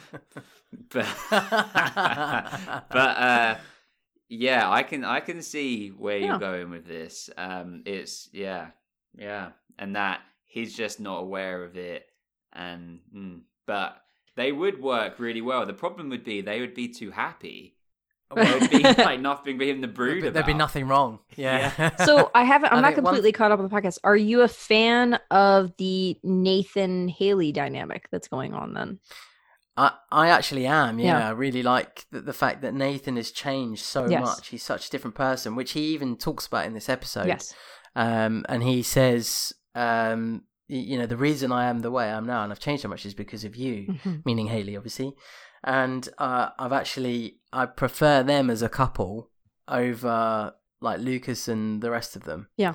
Even though I like I like Brooke and, and all of that, I I still see um, Nathan and Haley as a as a really fun, interesting couple. Yeah. That have obviously had this really dif- difficult moment over this episode and the Mhm. last one, and it, this is all kind of rounding off to Haley's understanding that Lucas has been right all all along, and that he was only uh, Nathan was only trying to get with Haley to to piss him off, and that's come to light, and that's so heartbreaking. But he kind of figures it out in the end, doesn't he, and realizes that um, he's an idiot. And what, this is one thing we talk about fairly often is that we understand that men and boys are stupid, and we do stupid things and we say stupid things. We still do, and we still are. Yes, we we will continue to be stupid. So I, I suppose that's the only mature thing about us is that we recognise that.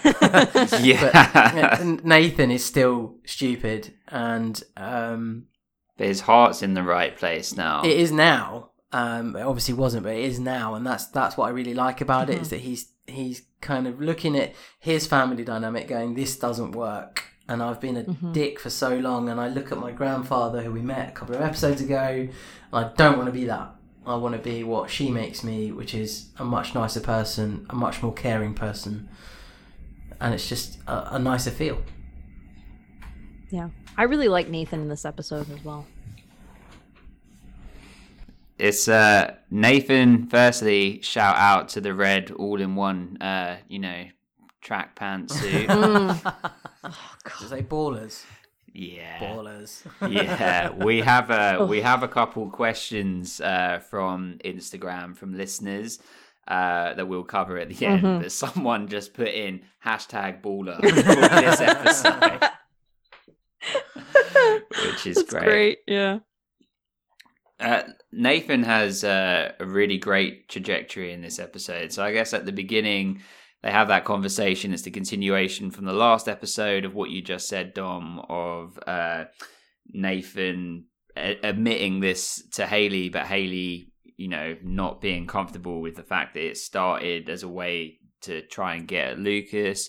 Nathan's been like, well, it's not, it's not like that. It's not about that. When uh, Peyton and Nathan uh, interact on Nathan's driveway, and he's explaining, well, it's not been about anything like that for a long time with Haley. I was actually thinking this is the first time we've seen Nathan and um, Peyton together in a scene, Mhm. just one on one, pretty much since like the first couple of episodes. Um, and it was quite nice to see, and it wasn't like awkward or anything. And it kind of showed how far both of their characters have come uh, so far this season. Yeah. Like they're developing a friendship uh, as opposed to the toxic relationship that they had before. Yeah, exactly, exactly. What did you think of uh, Nathan in this episode, Lex? Uh, I really I liked Nathan in this episode. I thought that he handled things really well, um, especially considering where he starts in this season uh, as to where he is now.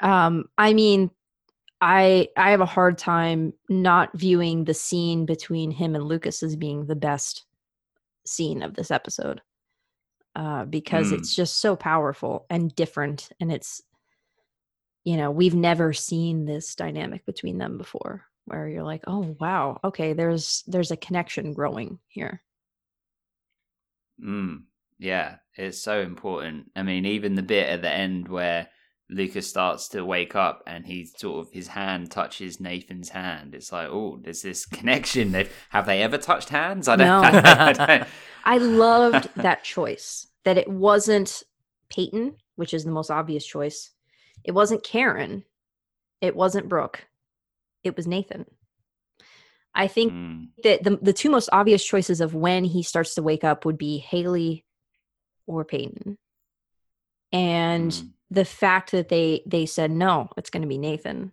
was was really beautiful. And it's that reminder of like we're talking about they're kind of rebooting the show almost like oh yeah don't forget this is a show about two brothers and how they're you know crashing into each other's world. Yeah, yeah, it was a great moment, and I loved the whole point of it of being that Nathan's going because he knows that Haley can't, yes and it's again further evidence to why Naley is MVP couple at this point. Um, Agreed. and I love it. It's great. Um, okay, I'd, I'd sent just wh- while I was watching the episode, I sent Simon two little videos um, of the episode, and I said, "Oh, this is Nathan entering Lucas's um, hospital room." Uh, and my my prediction for what is about to happen is that Lucas will open his eyes, and the first person he sees is Nathan. And then, literally two minutes later, it's like, "And there it is. Mhm. It's happened." Yeah. I will put those. I I'm Put 'em gonna out. put them on Instagram. Send 'em out yeah, to the world. I can't put them yet though because we're like we're we've been recording in quick succession Yes. because uh so that I can uh have like we're A- gonna a have like a month. yeah, we're gonna have like a month break Yeah. while uh when the baby comes, Mhm. so that. But we want to be able to keep putting the episodes Yeah. out, so it's still happening. But we're actually like. I think four episodes ahead. Yeah, 'cause you- you three or four. like nine today or something uh, yeah i, I yeah, saw 10, 10 10, today. Yeah. So this, uh, so we're like four episodes ahead at the moment. Um, so, I- so I can't put it out because I don't know if we do, but there might be some people listening that this is their first run through of Mhm. One Tree Hill as well. Uh, it's possible that there's people out there like Dom that haven't seen. So. Yeah, I don't want to, but they might follow our Instagram, so I Yeah. don't want to put things out ahead of time. But when it comes down to it, I'll definitely, I already I saved into my camera roll. Mhm. I was like, that's fodder for the Instagram.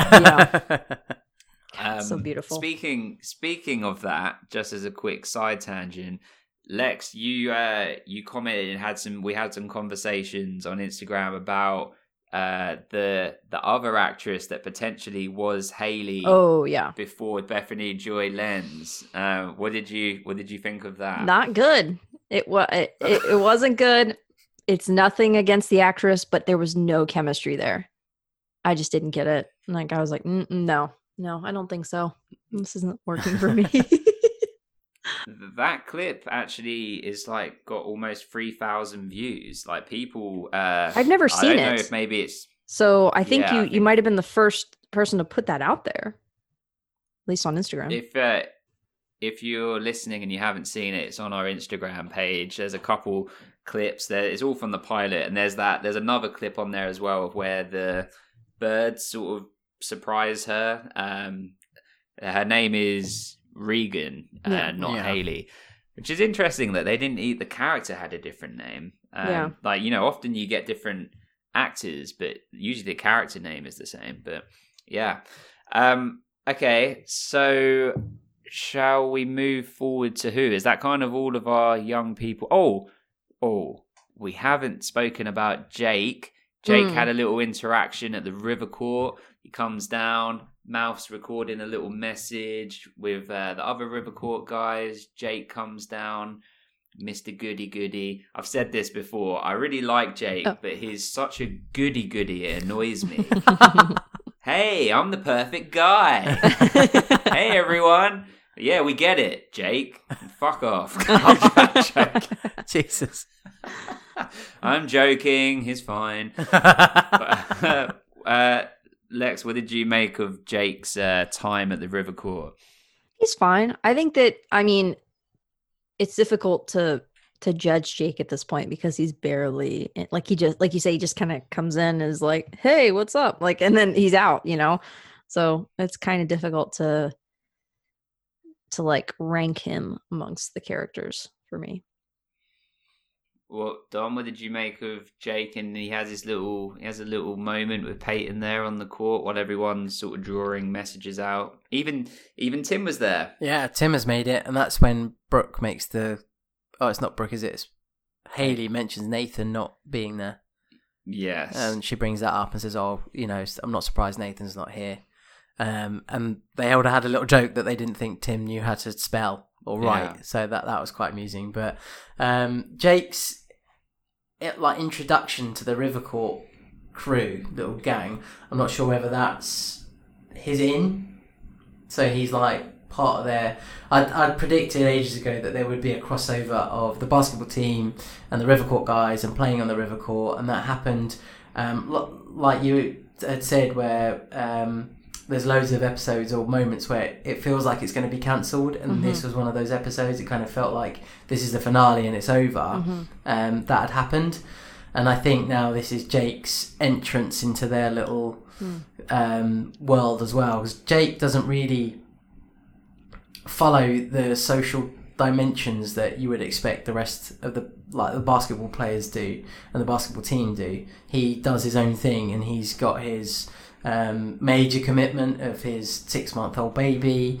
Um, So he's not falling into these traps. I couldn't remember Um, if that had been revealed yet, so I was like, Yeah, you can relax. I was like, um, so do what do we know about Jake at this point? Uh, so yeah, yeah, like his, he he's kind of like he's more mature than everyone else because he's he's a dad. He's got to be. So it's it's on a, a different different level there. But I was like, I can't talk about that. Jake's You done. talk about it. Jake's done a bit of skin to skin. yeah, more than likely. Yeah, with a guitar. yeah. Yeah. Can I just say quickly? So that baby uh, that's in One Tree Hill, that the the baby, the actor, the baby actor, was on a podcast a couple weeks ago because it came up on Instagram feed talking about her time on One Tree Hill. Which you wouldn't remember. Um, Sure. I I Okay. followed her to think, okay, we could reach out for an interview, but I don't. About How was it playing with But those I- keys? yeah, never mind. I don't. No, no judgment. That's fine. Yeah, it's just it's a little weird, but yeah. Be careful with your words, Lex, because we may invite her on and invite you on without letting you Yeah. know. and What be was it like "Say to be her an now, infant? Lex." Infant on One Tree Hill. How was that? That must have been weird.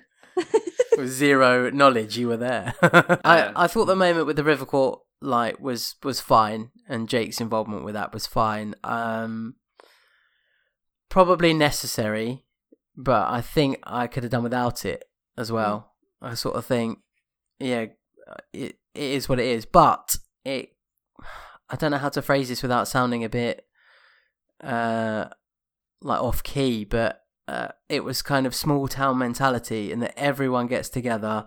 They're holding their own vigil for their friend, and that's you know crayoning all over the um, the river court, basically, and uh, doing these uh, chalk chalk pictures and messages of uh, love and stuff like that, to, and hoping that he pulls around and comes out of his uh, little coma. Yeah. So that was nice.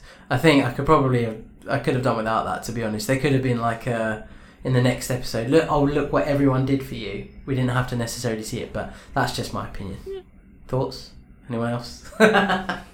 Yes. I think Cocky that they, I actually I think that they mainly had this scene for the the three for that for that image to show yeah. this is how Peyton is showing her love for him. I I feel like that's the whole reason the scene is there. Filler is what I call it. I, I talk about this a lot. There's about five or six scenes across the whole episode that are just there as a device to get to some other point. Yeah, and that yeah. really annoyed me. It really wound me out. And it's the first episode that had done it as well. Um, so I, I, I totally understand what you're saying, get what you're saying, because um, it, it does feel like that. Yeah, I think that's the struggle with television sometimes is that it's the like we have to get to this point, but we want to include these characters and and you know, it's a challenge when you're writing when you get to those types of scenes too. Yeah. I I hear what you're saying. It could have been it Dominic. It could have been uh yeah, it it wasn't necessary. But I actually think they some of it was purposeful to leave uh, a slight hint of maybe uh Peyton's gotten gotten in with Jake also. They kept they that was purposely put together that hey, there's still there's something here as well. Um Were they trying to imply that make you think that Nathan doesn't care as well? Like were they trying to make you think like, oh, maybe Nathan is going back to his old ways? What I, I can't remember the order of the scenes. Yeah, may I think so. I don't think we don't really know what's happening uh, with Nathan at this point. Um, but and it might have been yeah done like that as misdirection, Mm-hmm. Right. And then, but actually, Nathan was you know a good guy and doing good. yeah, things. he wasn't there because he was going Um, to the hospital. Yeah, Right. yeah, exactly. Um, as we're talking about, as we've already spoken about the moment where uh, Lucas wakes up, Chad Michael Murray does a good job of uh, some croaky voice acting. I think. What water? Water. Mhm. And then Nathan gets in the water and then he almost like hesitates to, am I going to pour it for you? Like, you know, as in, Mhm. I guess that's kind of, uh, you know, not what you do for in a normal situation. But he has just been in a coma. like, but then he goes to get um, Karen and he's like, oh, I think Lucas wants to talk to you. And it was a really nice moment. And then he also, like Brooke, knows to just step out now. Like, Yeah. this isn't my my time. Um, I thought I forget how quickly Nathan develops as a character, and Yeah. actually he's way more wise and mature than a lot of people give him credit for, and thoughtful. I think. Yeah. Good moments for Nathan. Yeah, I think this do was a big, think? big episode for Nathan. Probably him and Haley, their biggest episodes. Um, I mean, I love Nathan in this episode, so I think that he handled things the best way that he could, especially with that, like the fighting with Haley, where he's kind of like, Mm. okay, I was a dick, but like the more important thing right now is that your friend, your best friend, is in a really bad situation. Yeah.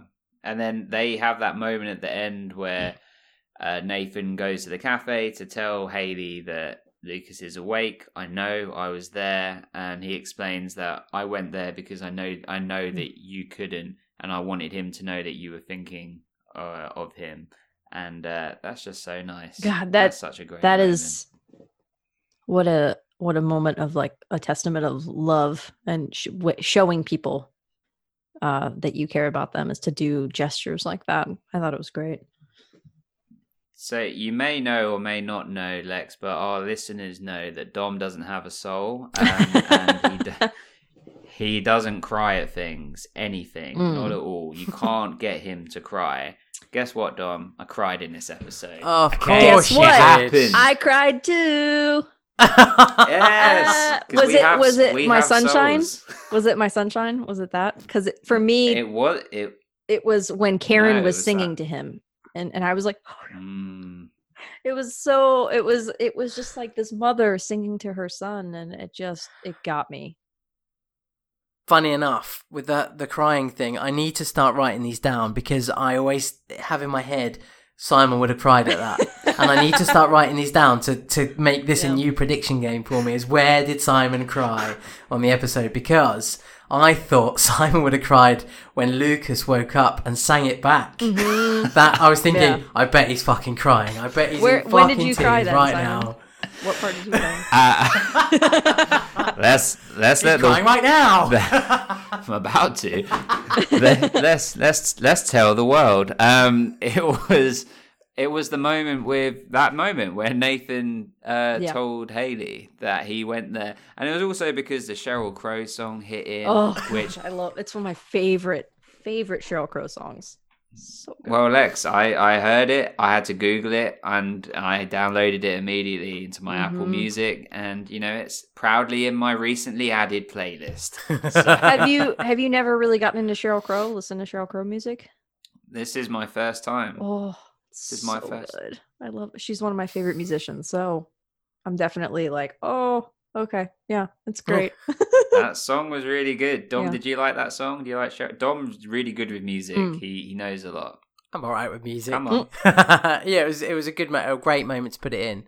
A fantastic use of uh, of music in this episode, and I mean they've done it throughout uh, the Yeah. other episodes I've seen as well, and, and put the right tone in the right places, and, and they really d- did it well with this with this song. I actually don't know. I can't remember the name of the song. You remember Isn't the it, title? Isn't it the same? Yeah. Isn't it? Uh, It's I Shall the Believe. Episode title. It, it, Yeah. it is that, yeah. Yeah. Okay. yeah, Alright. it's the same. Yeah, I shall believe. Bam! Right there there. she is. best of. um, yeah, g- a really good moment to put it in. Nathan is is clearly growing up and and taking it on. Nathan's um, interaction with his mum actually is really like quite narrow and very very brief. In that he kind of goes, "Well, you you know." You're a bit of a crap couple anyway to Yeah. his mum, sort of thing, and then and then leaves, and that's it. And I've been saying for the last couple of episodes that I think that him and Deb need an episode together, and that's not happened. Mm. And I kind of hope that still does happen, but I'm, I'm of the opinion that it never will now.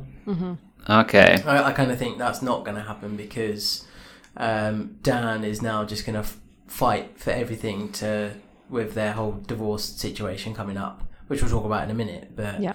um, I think Nathan is just kind of staying away from them and is staying Mm. out of it. And I thought that Deb would need an episode to reconnect with him, um, and I, I'm now of the opinion that that probably won't happen. Mm, okay, well we'll come, we'll come on, we'll come on to it.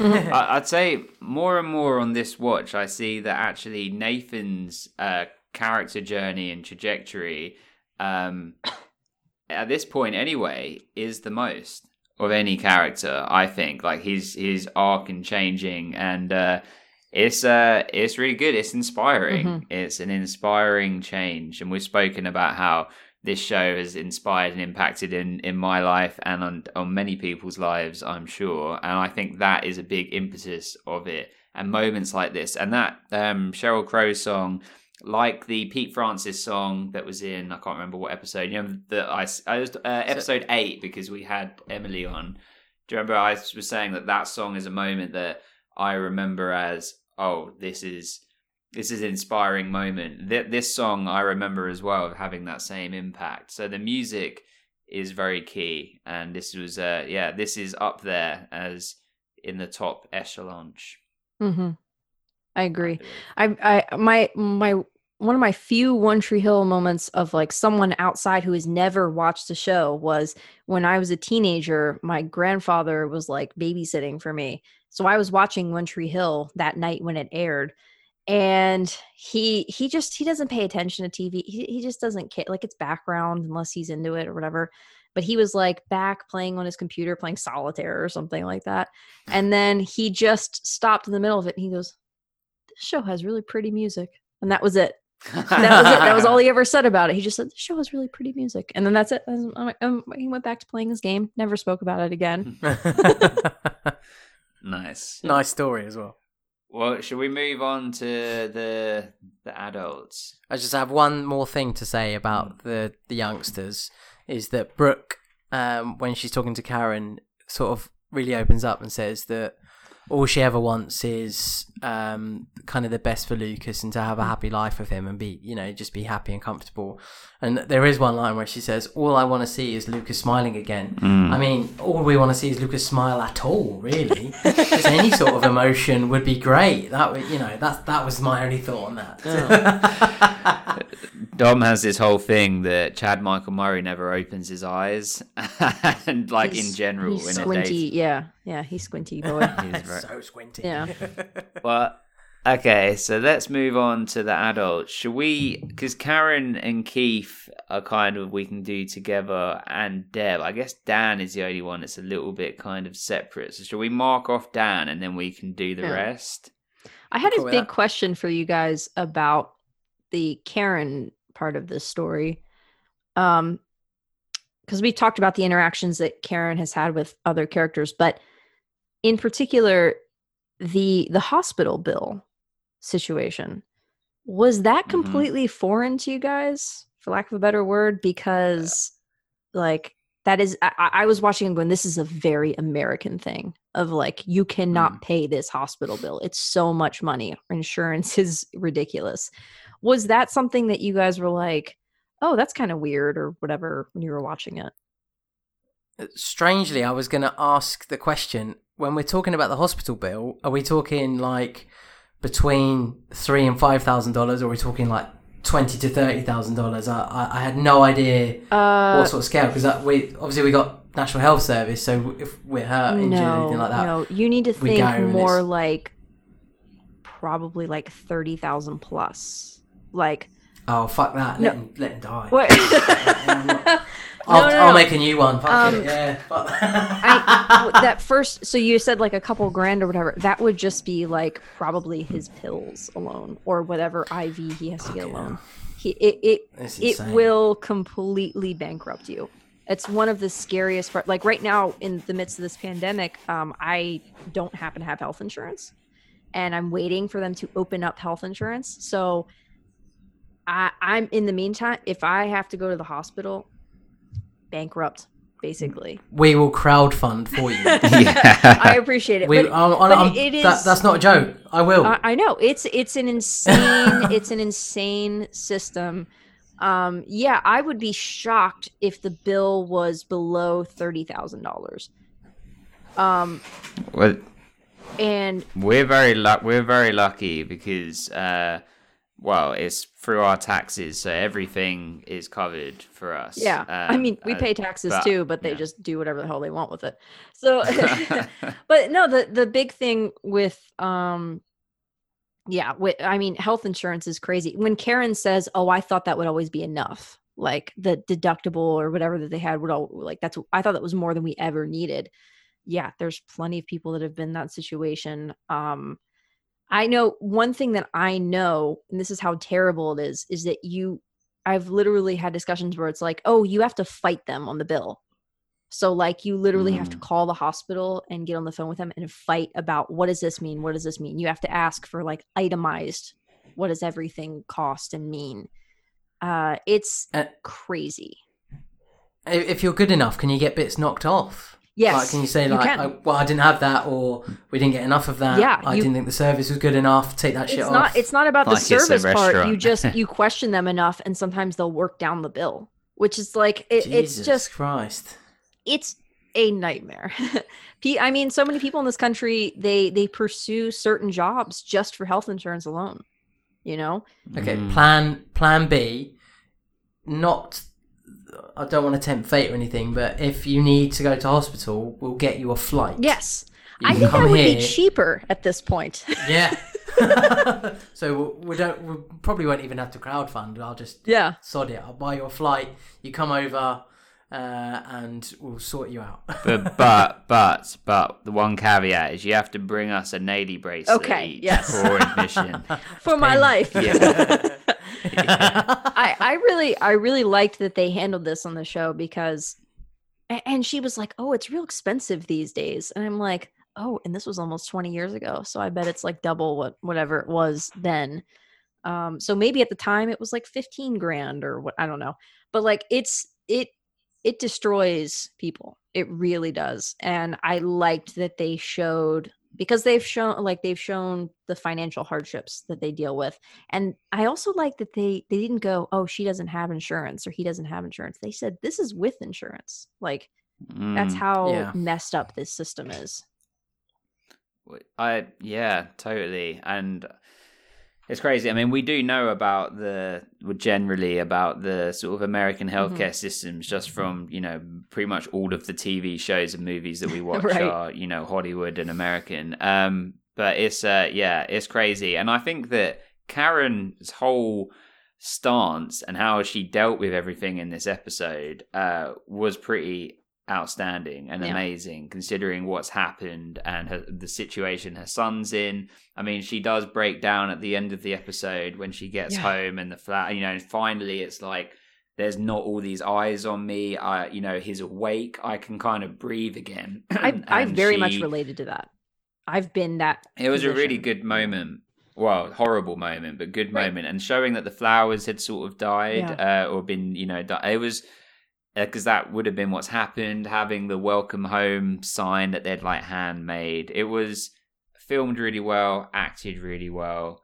Um, yeah, I thought it was really good. I mean, it's this this episode is actually difficult for me to to watch, and maybe that kind of affects some of the way that I view it because I was actually in a really serious car accident when I was that same sort of age, like seventeen. yeah Um, and it was actually my fault. Um, very lucky that uh, everyone survived and recovered, etc. Uh, but I've been in that situation and been hospitalized and seen people hospitalized like worse than I was and seen the effect that it has on people. And it's devastating, Yeah. like devastating. Um, like what I put my my mum through, it's heartbreaking. Like it's hard to even think about. Uh, and uh, yeah, and obviously this is fictionalized, and I'm talking about real life, but uh, the way that Karen uh, he- held herself and her demeanor, and Mhm. I mean, even when she found out about Keith, uh, which we'll get into, she still she didn't like fly off the handle. That's a very British thing to say. I think she didn't go crazy. You know, she still was very much like, get out. We'll deal with this later, kind of thing. Uh, I don't know. I just covered a lot of different things. Thoughts? I can understand why this episode would be difficult to watch. Um, if you've had if you've gone through that, uh, you know, family members being in accidents, you yourself being in an accident. Yeah, I just um I admired how she handled it as well. She was insanely brave throughout this episode, for lack of a better word. Um, but I, I when she was like breaking down I, I I'm sure you guys have had this as well. We've all had that moment where you're like, I have to keep together, I have to keep together, and then all of a sudden it just you you it snaps. You can't you can't keep it together anymore, and that was it was really difficult to watch, but she played it really well. Hmm. Yeah, well, well. she's got to be the strong person in the room, Yeah. and she has to control everything. And even like the the talk about insurance, I I can only ever sympathise um, with everyone who has to live with that and put up with that. And and you said that it ruins people, Yeah. and um, uh, when it comes up in the episode, it, I think it's handled really well, like you said, and, and is kind of a really good, true reflection.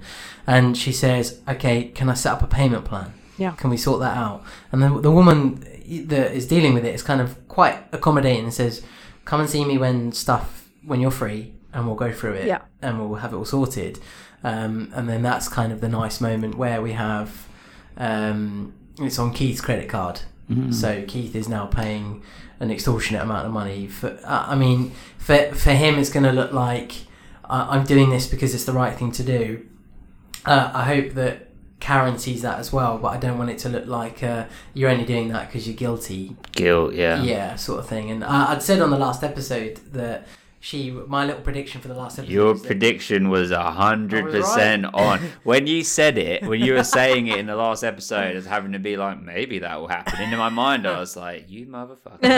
Are you watching episodes ahead? I'm really Are not, You, I promise are you you. cheating me? I wouldn't want to ruin it for myself, let alone for you. it was a Um, perfect prediction. But yeah. I'd said that Karen would find out that Keith had been drinking, and Keith will be just at the limit. Yep. He won't have he won't have broken the law, but he'll be close, and it'll be enough for Karen to say, "You need to go away," and it will it will then split their journey of being together to being like massively apart, Mhm. and uh, that that she would then find herself going to Dan.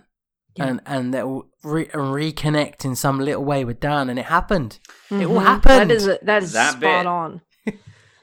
Um, That part of the end where she goes to Dan, and uh, I love that moment because it's also Uh, with yeah. the the music's going on, and, and he's like, he's saying, "Look, he needed medical help. He needed a doctor. I was just doing," and she's just not interested and hugs him. What a great yeah, moment. Dan Scott's a piece of shit, but he deserved that hug. He did, you know? Like he he deserved Yes. it. He did. He did the right thing. Congrats, Danny. You did the right thing for once. You know? um but Can we soundbite that? Can we have that? Congrats, Danny. You did the right. I, I love that. uh yeah, you can just like replay it anytime he does a good thing. You won't ha- no, I'm just kidding. um yeah, I, I, and I really thought that Karen was. I understand Keith being like, I wasn't drunk. I was like, I was okay. And it's funny because I watched that as a kid and I was like, you gotta forgive him. He's a good guy. He's this and that. And now I watch it as an adult and I'm like, I'd be the same way. Get the fuck out. Like, you were with my Mm. kid in the car and Mm, you were drinking. You shouldn't have even had one drop, bud.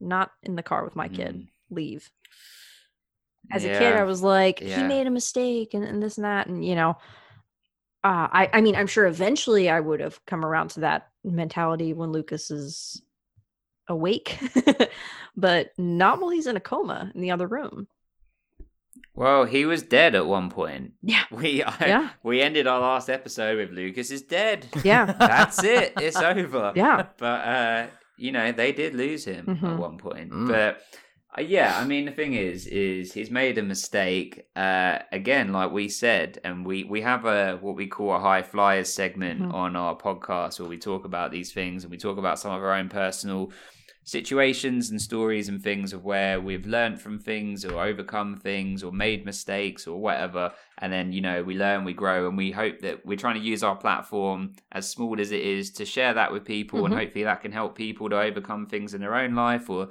they can share stories with us so on and so forth and uh you know this is one for like keith is that he made a mistake but he he can learn from it and be forgiven you know but it just it also it takes time you know Yes, it's still absolutely. painful um and he has to accept that and he kind of has accepted that in this episode but he also i think he feels like it's it's the end of the road he's never going to be able to get back and he has that interaction with deb at the uh auto body shop and she's saying and he's saying that's it i would have had everything that i wanted it was just six weeks i mean what what did you guys make of that i do Uh, Karen is the one that has said all along that um, so much has changed in six weeks, Mhm. and for them, their kind of lives have just continued, and they've gone down um, whatever path they were choosing at that time. So for them, it's just business as usual kind of thing. Um, but for Karen, it is it's totally different, and Keith having that trajectory of being so high and so excited to everything plummeting, and he- when he's holding the ring. I thought, well, that's a really bold step at oh, first the to, to, to assume that one that you could propose anyway, even if none of that had happened. I think that was really, that's a bit much. a bit eager Yeah, Keith, like tone take it a, down. take a step back keith turn the volume down let's go on a couple dates first just a couple dates I should no doubt They've say known yes each other eventually. forever i get it like i get where he's he's trying to he's trying to jump to the ending you know i get it yes He wants his happy ever after. yeah exactly Now, But he, and to use a car analogy for Keith, you should know you need to warm the engine up first. you know, you can't just go straight into fifth gear. You know, I mean, I have the question of had Lucas not gone into that accident, would she have said yes to that? And Mm. and I go, I think she would have at least been like, I need a minute. But I I would say maybe. Like Mm. she's known him forever and now she's seeing him as a partner in this way. He's always been a partner in her life. He's always been there for her. I I mean, I have no reason to believe she wouldn't at least very seriously consider that. And I guess worst case scenario, maybe she would have been like, all right, let's put that aside for a little while and then like come back to that in a few months or whatever. But you know, I get why once you did her it. Italian once her Italian hair's faded Oh, back to normal hair, then she'll be like, I'll consider it. But while I've got my Italian I love the Italian hair. I love it. It's such a good look for her. well, uh, so we've kind of covered a lot of Karen in between. Um, Keith, we've sort of spoken about. Um, Keith steps in, like you said, and he he pays for the uh, you know for Medical. Lucas's medical bills. Mhm. Um, Whitey comes in, uh, has a he hugs Karen. That's a really sweet moment, and Whitey is supporting and riding for Keith and Mhm. saying, "You know, Keith is a good guy. Yeah. You know, he wouldn't have done anything to intentionally put." Lucas in harm's way, and again, it comes back to what we spoke about earlier. That what would the, what was the intent behind it? Did he mean to do it? No. Did he make a mistake? Yes, but it wasn't malicious, you know. Um, and I thought that was a nice moment uh, for Whitey to sort of, you know, be supportive of everyone, but also to stick up for Keith. Yeah.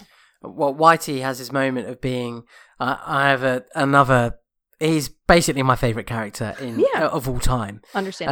um, and I've decided that he he knows everything. Whi- Whitey um, is kind of like that all-knowing character because he's been there for thirty plus years uh, and has watched these people grow up and has watched their kids grow up, and he knows everything. Uh, People sort of come and tell him things, and it just retains it all. And there's a really nice moment where he he's first talking to Karen, and he says, um, "How are you holding up?" And she's like, "Yeah, I'm fine." And his line is, "You've got a lot of talents, Karen, but lying isn't one of them." Mhm. And and it's exactly what you were talking about earlier. Is that um, Karen is holding that tension, holding the room, being brave, being strong, and then when she gets home, it's, it all comes out as, a, as a flood. And Whitey is the, the only person that kind of alludes to going, yeah, I know that's bullshit, but okay, let's play that game. And then, yeah, he's totally Team Keith, isn't he? Like, Keith wouldn't ever do anything to harm him. He loves him more than any man could love a a a son or a boy, you know. Yeah. Um, so, you know, cut him some slack a little bit. And you, you got to see it from uh, Karen's angle as much as anything because this is her Yeah. reason for being. This is her life. This is her son. This is, you know, and this guy has had an accident with him in the car. It was reckless. reckless. He'd been drinking. All these things that are going through her head, and um, but Whitey is there to kind of arm round her. I understand, but remember, Keith's not a bad guy, and he's been there for you all this time. Yeah. Yeah. it's important for the like the audience to to have that as well to have that reminder Yeah. because i think keith could easily look like the villain in this episode when you know whitey comes in and goes remember he's not he's not he's like he's telling her but he's also telling us remember that he is a good man at heart but you know he made a mistake Great way of putting it. Really great way of putting it. And to quote Dan from a few episodes ago, we that's not rewrite history. You know, he's Mhm. made a mistake here, but that's not forget the last, you know, however seventeen years worth of support Mhm. or, or whatever else. Um, okay, uh, I think the last person we really need to speak about is is Deb. Um, And Dan. and Dan. Yeah. Uh, so they Deb is being very supportive. She's still running the cafe. She's bringing uh, Karen good good quality coffee and just trying to be a good friend, saying don't worry about the business. I've got that covered. Um, she's she's a potential MVP character in this episode as well. I mean, what did you guys make of Deb? I like deb i don't i don't Uh, really know I'm what else team- to say about her like uh, you know I, I'm kind of team Deb quite a lot, and um, I've gone down a, a number of theories. And when Karen was away, it was that Deb and Keith's relationship would get stronger, Mm. and that they might potentially be a thing if if Deb decides to leave Dan. Mm. And I'm kind of hoping that we start to fall down that side of things now a little bit because I think Karen's going to keep her distance from Keith for a little bit, but will then slowly introduce him back in and Lucas will probably come out of this and be totally fine with Keith and go, I know it was a mistake, don't worry, you know, love you lots. see you later kind of thing. Whereas Karen is going to take a lot longer to process this. This is, you know, like I said, her her reason for being, and and he nearly had that taken away. So um, I think depending on the whole divorce situation or potential divorce situation, that Keith will start to lean towards Deb a bit more. That's kind of my prediction, and and see each other a lot more, and and they might, you know, find a little bit of romance maybe between them. I don't, I'm not sure. Not sure. He consoles in her a lot Right. at the moment. Right. And and tells her, I really love Karen, I really want to do this, I really want to do that. Um, but now that's all gone, he might then refocus his attentions. Mm-hmm. Nice. Well put. I I think that kind of wraps up our characters. I think. I mean, we spoke about Dan. He had his bit at the end. Um, he, he had the bit with the lawyer, so the lawyer comes to look at the car. oh yeah. and is like, "Oh, that car really suit you because it's like slick and you know this, that, and Yeah. flashy and blah blah." And she's like, "Well, I'm a lawyer. Fuck you." yeah. that was a great moment. That was good. That my, was good. my, I'm going to ruin my favourite line. So when we get to the judgments, we do our kind of favourite line. I'm going to ruin mine now. But when Deb and Dan are in the kitchen at Karen's diner and they're talking, and Dan and they're talking about uh, mediation, and Deb says, "You agreed to go to mediation. You said you would go," and he says. We also agreed to death do us part. Um, you didn't. You didn't have any trouble backing out of that one. I knew. I was knew. like, "Oh, Yep. you bitch! from a proper bitchy moment." I mean, that's fair. That's fair. Yeah, yeah, yeah. I mean, Dan's in my eyes is seldom right. I, I never agree with Yeah. him. And like you said, he's a shitty guy. Yeah. Um, but he was right here. Yeah. You know, Yeah, it's funny that you said that he took because vows. as Vows. Mm-hmm. as much as you you have a little thing that goes off in your head when you think I'm crying, I have a little thing that goes off in my head when I'm like, oh, Dom really liked that punchline. yeah. he really he really he really liked it when that person just tore that other person down. I knew you'd like that line. Because I have no soul. Yeah. Dan definitely gets some of the uh the best lines like that in this show, I think. He just gets those like Totally. juicy, like ugh. Zingers. Yeah. But do we have any other comments on any characters before we go into our judgments? I just think Karen and, and Dan will have a bit more of a connection now. Okay. He's he's admitted that Lucas is his son. hmm That's the first admittance, isn't it? Just trying to um, get him the help that he needs in the surgery. I was a bit disappointed. I kind of, as I was watching the episode, thought that maybe Dan would pay, Hmm. um, but it didn't happen. It turned out to be Keith, so that's fine. Uh, that would have worked. That would have been good. Yeah. Yeah, I that really thought that would happen. that would have kind of Um, shamed Keith even further, right? Like it would have Absolutely, you couldn't yeah. even provide. Yeah, yeah. yeah. Or it could have connected to uh, a couple episodes ago. And what if like Royal paid? Like Yeah. because Royal's been like checking in with Karen. What if he stepped in? Mhm. and Was like, you know. But yeah. So I, Either I- way. I just think the bond between the brothers and the and the love interests will switch slightly. So the Karen and Dan will start to maybe communicate more. It doesn't necessarily mean that they'll be on top of each other, but I mean there'll there'll be a connection. And he is now admitted to the the wider world that his son is Lucas. You know, which he's not done before. Mhm. He's not said at any point. Yeah. he's his son, or, or or come to that acceptance, and this is the first time. Yeah. Do you have any anything to add, Lex, on our characters before we go into judgments? No. I think we covered it. Then I will say that if you are listening to this on iTunes, Spotify, any of the podcast platforms, then the next episode is already available, my friends, on Patreon. You can find out all about that by listening to this. He just became a raven. Hello and welcome to the Mighty 90s Podcast Network. Our network is made up of two podcasts. The Mighty 90s Movie and TV Podcast, a look back at 90s movies we grew up with. and The Ravens, a One Tree Hill podcast covering each individual episode of the show. All of our podcast episodes are free on all podcast platforms. But if you would like to support us on our podcast journey, Then we have free Patreon tiers with bonus content and ways to connect with us that we'd love to share with you. All of our Patreon tiers include all of our podcasts. The first tier, Junior Varsity. You receive one week early access on all of our podcast episodes, a patron shout out on the podcast, access to our monthly One Tree Hill bonus episode, exclusive access to non 90s movies that we will cover, and a 90s movie title of your choice on the wheel. Your movie title choice will be put on this wheel, and at the end of each Mighty 90s episode, we will spin the wheel, and that will decide what movie we will cover next. The second tier, Varsity. All of the perks from Junior Varsity, and you get to add a non 90s movie from any year to the wheel. And the final tier, Hall of Fame. If there is anyone out there that loves our work this much, then we want to speak with you. So you get all of the previous perks, and we will invite you to co host an episode of the podcast with us. We appreciate any level of support from an Instagram follow to any of our Patreon tiers. We love doing this, and we appreciate you all. Be gentle with us. and wear gloves.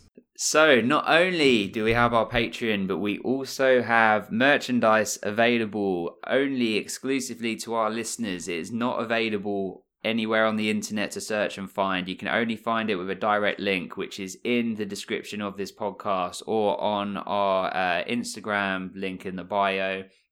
I'm actually wearing a Deb's Den right here, right now, that uh, Dom has no idea about. And, It's pretty uh, great, you know, yeah. Well, we've uh, we've said that uh, anything that's a design from the show, so this one and our high flyer stuff, all the profits from that will go to uh, to charity. And we're asking listeners, please let us know what what charities you know you think this money should go towards. Uh, and then we also have our, you know, Ravens logo and our Mighty 90s uh, logo Mhm. on there. So if you want to support the podcast in that way, then you can. We could use that money to pay off Keith's credit card bill. I like that. I like that. yeah. Um, so yeah, if you want to check out any of the Patreon stuff, the the website is ravenshoops.net because Dom, what the basketballs go through, a hoop, and what else? a net. That's right, ravenshoops.net. So, judgments. Let's start with you, Lex, as our guest. Who is your favorite performer, favorite acting performer of this episode? I'm torn between Nathan and Haley. Like, at, at- well, Bethany Joy Lenz. And uh, I, I got to go with Bethany. James. She's so, yeah, and James. Bethany is so good in this. And I just connected to her a lot. So I, I think, I think Bethany Joy Lenz is my favorite. Nice. Dom? I will have to agree. Mhm. It is Bethany Joy Lenz for me as well. That pure roller coaster of um, I'm annoyed at you, I'm so angry, to um, my relationship is all based on a lie, to uh, my best friend is has now had this tragic accident and I feel guilty because I can't say what I really want to say to them. I know about Brooke. Um, I know about the cheating. Sorry on Brooke. Uh, I'm not angry at Peyton, but I'm kind of disappointed. But uh, you know, letting everything out on the line, and just th- her ability to cry is fantastic. She can just cry, like like it's nothing. I know. I'm gonna cry now, and she just does it. It's brilliant. So yeah, she's my favorite in this episode. Yours? I I completely see that, and I want to say her so that we can all agree. But but I'm sorry, my friends. I am gonna. She was great. I Mhm. completely get it. Great choice. Uh, I'm gonna say Moira Kelly Oh, uh, yeah. as Karen. For that last moment, really clinched it for me because Yeah. I felt it. I was already in tears. I was already crying, Karen. Mhm. What are you doing to me? You're destroying me right now. Um, and it, you know it's a it's a Monday afternoon, but uh, so yeah, I'm gonna say Moira Kelly, great performance. Bethany Joy Lenz, also awesome. That's her first mention. Yeah, As a favourite. that's her first time. She's Moira Kelly has got a has won an accolade from this podcast. I mean, this is a Um, great episode for that, then. That's good. Like to win. yeah, Definitely. yeah, for sure. Um, Lex, who's your favorite character? Uh, I'm gonna go with Nathan. Um, I just think that Mm. Nathan, you see that growth. We talked about that a lot in this episode, but like the way that he shows up for for Lucas, but really for Haley, was just really beautiful. Yeah, good choice. Dom? I actually think Brooke was Mm. my favorite character in this episode. I was if I think about the episode and I reflect on it, the character I was most drawn to was her, and and the the knowing what she doesn't know, and kind of her path, and the the the whole strength that she's trying to keep. She's meeting her. She's meeting Karen for the first time. Um, she's trying to keep Peyton involved. Um, she's you know, and she was just she was kind of in in everyone's story, but being herself the whole time. And um, I thought she was pretty good. So yeah, she stood out to me as a strong character for this episode. Nice. Um, I'm gonna say uh, Nathan as well because he had he had my tears moment. Uh, but it was um, yeah, I just really liked how he he made a mistake, he dealt with it, and he reconciled it, and yeah, it was really he did something selfless. He put himself out to be vulnerable with Lucas for Haley. I thought that was a really beautiful moment. Mhm. Uh, what was your favorite song of the episode, Lex? I mean, come on. We only have one choice. I shall believe. Like that's that's the the song. Yeah, a hundred percent. Dom, I'm going with exactly the same. Yeah. that's all three of us. Excellent. Yeah. We could be the three with the the. Oh, I always say to Dom when there's like a meme moment or something that's t-shirt Mhm. worthy, that's iconic. What Peyton drew on the, The with- heart with the Mhm. flames. that is iconic. okay. Yes. That is a big thing. big thing. right. That is a big. Yeah. Remember, I will remember that. but that. that is us in this moment right now with Sheryl Crow. Is that what he's going to have tattooed over the horrendous tattoo he already has? That's that's what I'm gonna get tattooed. okay. Uh, that would be a cool tattoo. Okay. That would be a cool tattoo. Yeah. Uh, we have a listener that reached out that has a whole sleeve of Peyton's, a whole tattoo sleeve of Peyton's art. Wow. That'd be great to see. Dedication. Yeah. Yeah. I'll be back. Yeah. Okay. Um, this one is uh, a little bit more difficult uh, to to go through. Uh, who was your favorite background performer, Lex? So someone that has one line or less. One line. Did Jake have one line? Oh no, he had more than one line. He had more. Eh, He he couldn't count it though because he's like a regular. It has to be Yeah. literally someone like uh, the doctor or something. But they actually it's actually difficult because sometimes you're like, oh, they actually had two lines. We can't you use know, them. the So- woman who was working at the hospital, um, she was very compassionate with Karen. Like the payment. the payment. Yeah, yeah. Like that's got to be a really shitty job. I don't envy that job Yeah. at all. So the the fact that she was able to to like be compassionate in that moment and not Mm-hmm. uh man, I don't know. I, I I feel like you get yelled at all day. And Yeah. like it's not your fault, you know. You're just dealing with the customer service side of things kind of thing. Yeah, yeah. Well, okay, we'll we'll accept that because you're a guest, but normally we wouldn't even accept that because there is literally has to, it can't be more than one line. um, okay. it has to yeah. literally be someone like, oh, that person that was in the background that was staring at the wall, sort of Mm. thing. Um, I'll do better It's next time. difficult. I should have. I should have prepped you ahead of time. It's actually it, it's a ref- poor reflection on me, if anything. Mm. Um, but, Did the lawyer have uh, one than, 'cause- more than one line? Yeah, because I wanted to choose the lawyer, but they had more than one line. Yeah, that's where you keep going in your brain. You're like, man, did they have more than one line? I don't know.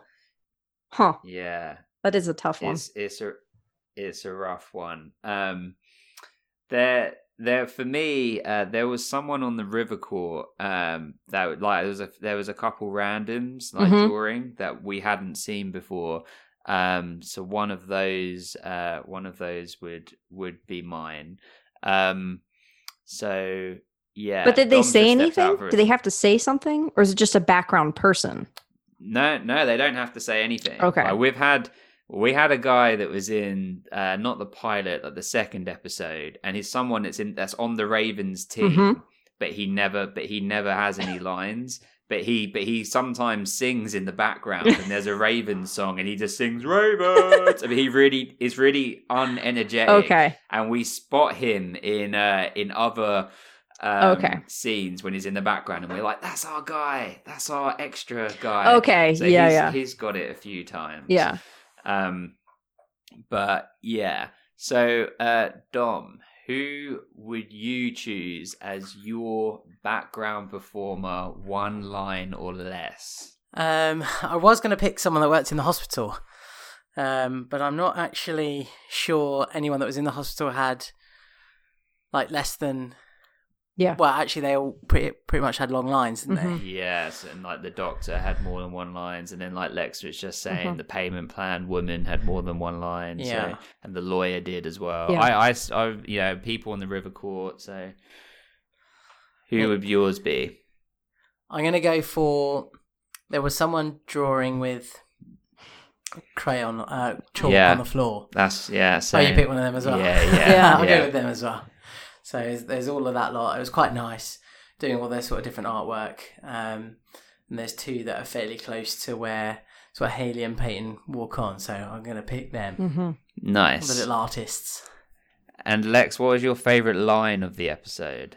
Uh, when Nathan says that he went for her, like he he went to the hospital for Haley, I because she couldn't. He knew that she couldn't.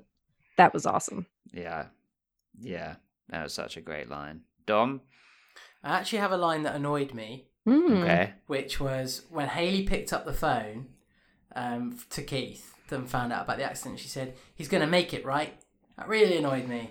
Don't ask that question. That's a stupid question. Get, get to the bloody hospital. That's the first question I would ask. That that is the Yeah. that is the first question I would ask. I would be like, wait, is it is he going to be okay? Like, I need that assurance right literally- I'll be there in a minute. Yeah. That's all I would say. Hanging up. I'll be there in Yeah. a minute. But anyway, so that- I'll move on from that. I'm going to pick Dan's line that was um, we also agreed to Death to Us part. Um, you didn't have any trouble backing out of that one because it's just so bitchy. So I'll pick that. yeah, good line, good line. Did you have a line that stood out to you? I, I'm agree. I'm going to agree with Lex because I mean it was hard for me to see it through my tears, but it was uh, yeah that that line uh, was great, and yeah I loved all of that. And then we finally get to the precious, precious rating. Now, Dom, do you have your number? Did you already have a number? Have you come here with a number? I came with a number. And is the number still the same after this conversation? yes. Lex, in your mind, without saying it, do you have a number? Yes. Did you have it before this conversation? No, not really. Um, I do know you that you guys do out of 10. And so I had kind of been thinking along those lines. Uh, I don't know. Maybe I'm a little more critical. I'm curious to see what you guys come up with. Well, so this the new thing that we do now is um, we've only done it on the last couple of episodes. Is that we do a count a count up to 3 and then we all say it at the same time. And the hope is that we magically it's all in unison, and then we don't have to debate at all because we're all agreed. Mhm. or it's not and then we have to we bring out the weapons and we make this happen so if everyone's got a number Mhm. i'll count to three and then we'll all say it so when i say count to three it's going to be a one two three say Yep. so it's after three okay ready one two three Seven. Seven. Whoa. We did it. It- it was that's crazy I was not expecting us all to say seven. I definitely thought you were going eight. Uh, and Lex, I thought you would probably say seven or eight. I wasn't sure. Yeah. Because you said you were you were a lot more critical than than you thought we'd be. I always go much lower than Simon. I don't know. It just sort of happens. There's only been actually it's probably been about four or five episodes where we've been bang on and had said the same number. So I'm super amazed that we both all, all three of us got seven. Yeah. well lex talk us through why it was a seven for you So I think that it was it was solid. Like it, it doesn't deserve to be below that. Um, it it moves the characters forward and everything like that, but it does feel a little bit weird, like a little bit out of place at the same time. Um, like we were talking about in the beginning, where it's a it's almost like a reboot or or reintroduction is a better word of for for this show. And because of that, it doesn't feel like it elevates past a seven. Um, but it's still solid. Like there's still a lot of really great moments. There's a lot of, you know, seeing Nathan's character growth, seeing how Haley interacts with everyone.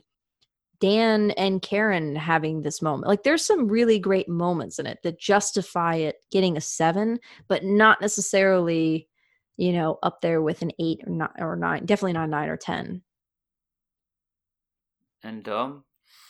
Uh, agree on all of those all those points um, that Lexa said. It's you know uh, great to um, have someone else that, that agrees with, with all of those points, and that this felt like a solid episode, just like but solid seven, and it was just in that realm of we're getting to a point where more is coming, but at the moment we've got to slow it down. We need to introduce these characters to each other.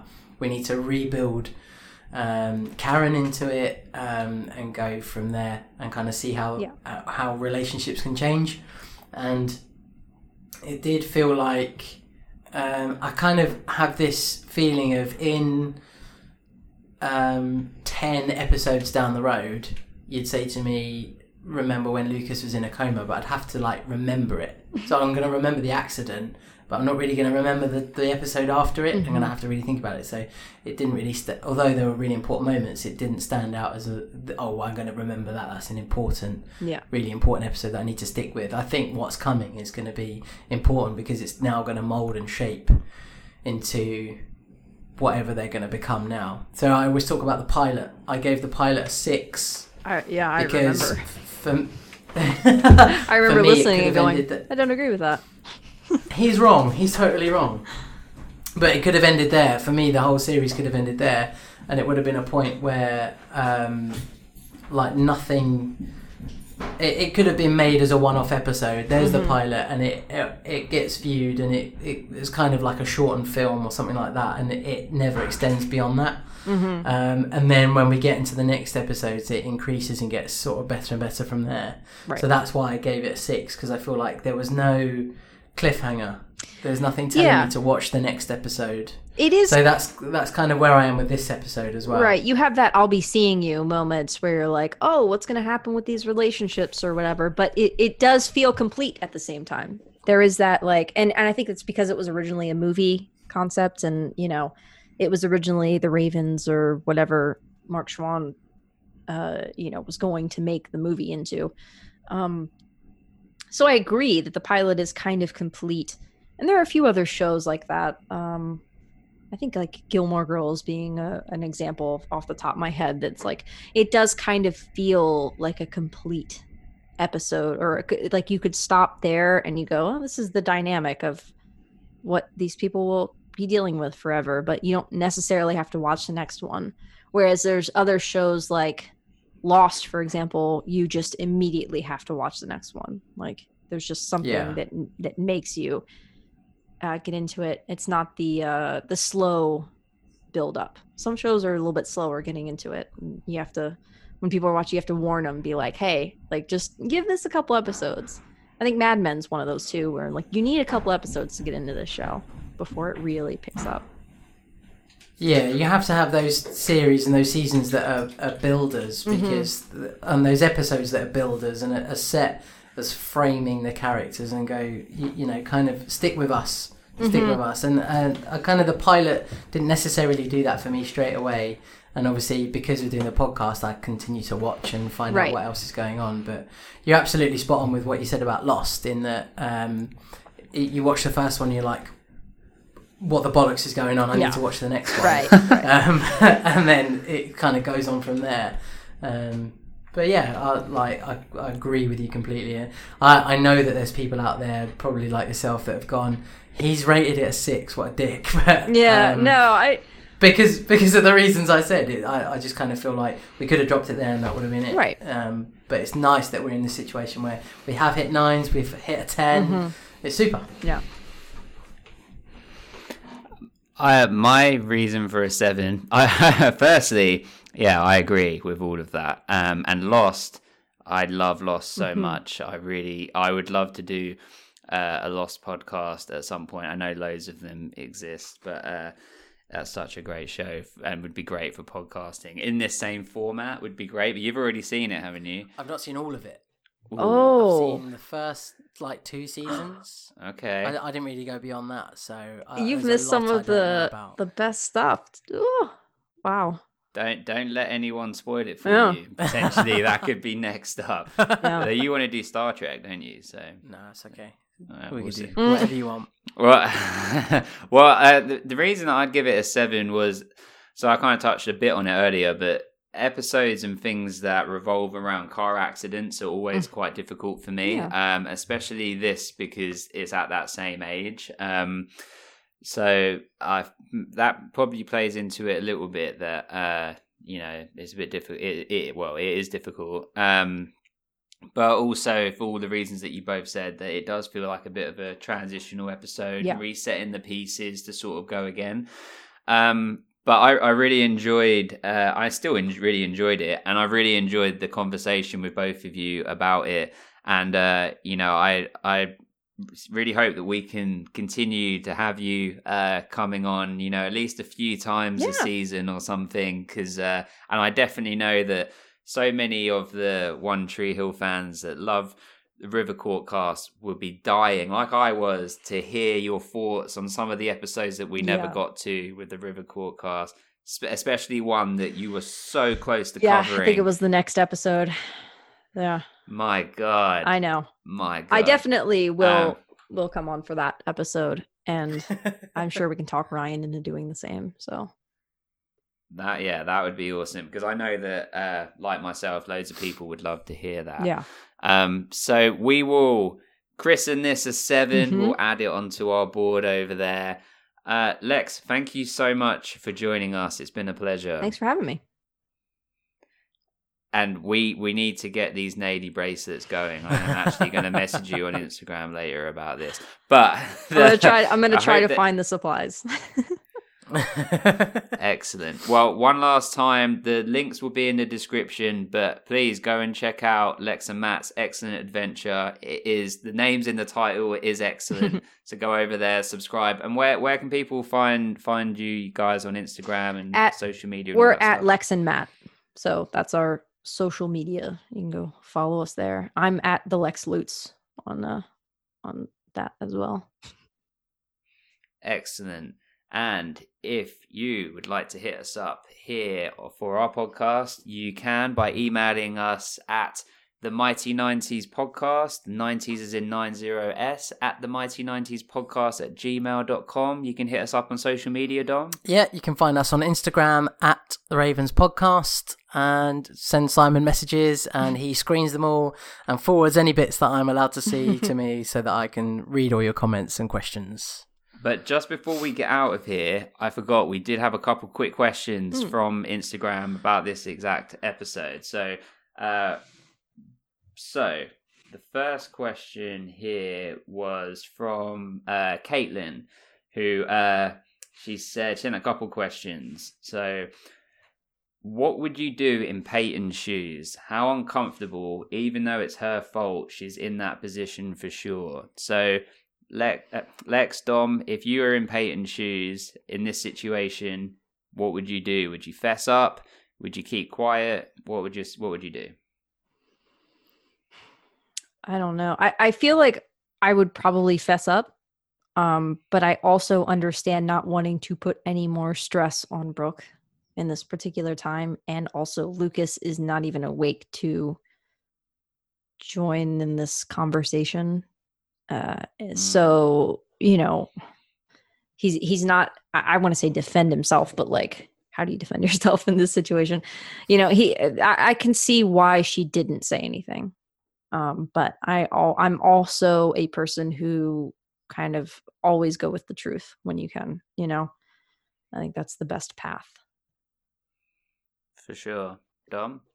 I think Peyton um, has an opportunity. So if, if it was me as Peyton, I've got an opportunity to tell Brooke how I truly feel about Lucas and get that out. And then if it comes up as part of that conversation, then just say it.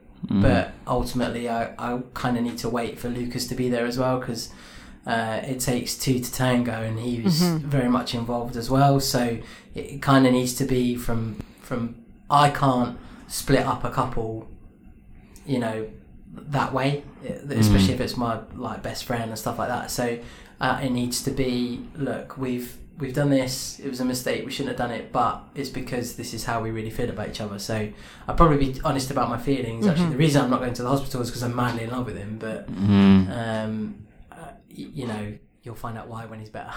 Yeah. Yeah. Timing. yeah, difficult. really difficult. Good question. Good question. Uh, she says, uh, This is just the first of many scenes of characters listing off things that other characters do, even though we've never seen them do them. So, for example, um, when uh, Brooks saying, "Oh, when he sings off key or steals fries off of my plate and rolls his eyes." Um, so she's saying that there's a trend of this to come, I guess. So we'll see. Uh, Caitlin's also the person that just puts baller. Nice. Uh, she said, "Will Karen ever forgive Keith? Will he ever use that ring and propose?" I guess we'll have to just exclusively put that one to you, Dom. Um, I think she'll forgive him. Um, it's gonna it's gonna take a while. There's gonna be a whole phase of like mistrust and what have you been up to the last six weeks? He's got a tattoo. You've nearly killed him. You know what else has happened? Um, there's a multi pack of condoms in his bedroom. Where's that and come there's from? a lot missing. Yeah. um. So, I th- the trust will be regained somehow, but the ring, I don't know. He might use it, but on someone else. Ooh. Interesting. Okay. Okay. uh, Jen has reached out and said, "Are you uh, are you torn? Are you as torn as Karen is, uh, blaming slash not blaming Keith and being thankful for Dan for once? So basically saying, are you, you know, uh, yeah, how do you feel? Do you blame Keith? Do you not blame Keith? And uh, how do you feel about her being thankful towards Dan? Yeah, I mean, I kind of kind of answered that in the earlier, but like, yeah, I, I get her position. Um, when I was younger, I didn't as much, but I agree with Karen, uh, and I do think, like, yeah, like I said, Dan kind of deserved that hug, and Keith kind of deserves a little bit of the shit he's getting. Yeah, for sure. totally agree. Yeah. Totally agree. And then this comes from Val. Um, I think we've already answered this as well during the episode, but didn't you think it was funny how Lucas didn't wake up to Peyton or Karen, but to Nathan? Mhm. And yeah, we've not only funny but important. Um, and you know, yeah, All, all I'll say, Val, is watch my little video clips on Instagram and see uh, that I, I predicted it two minutes before it happened.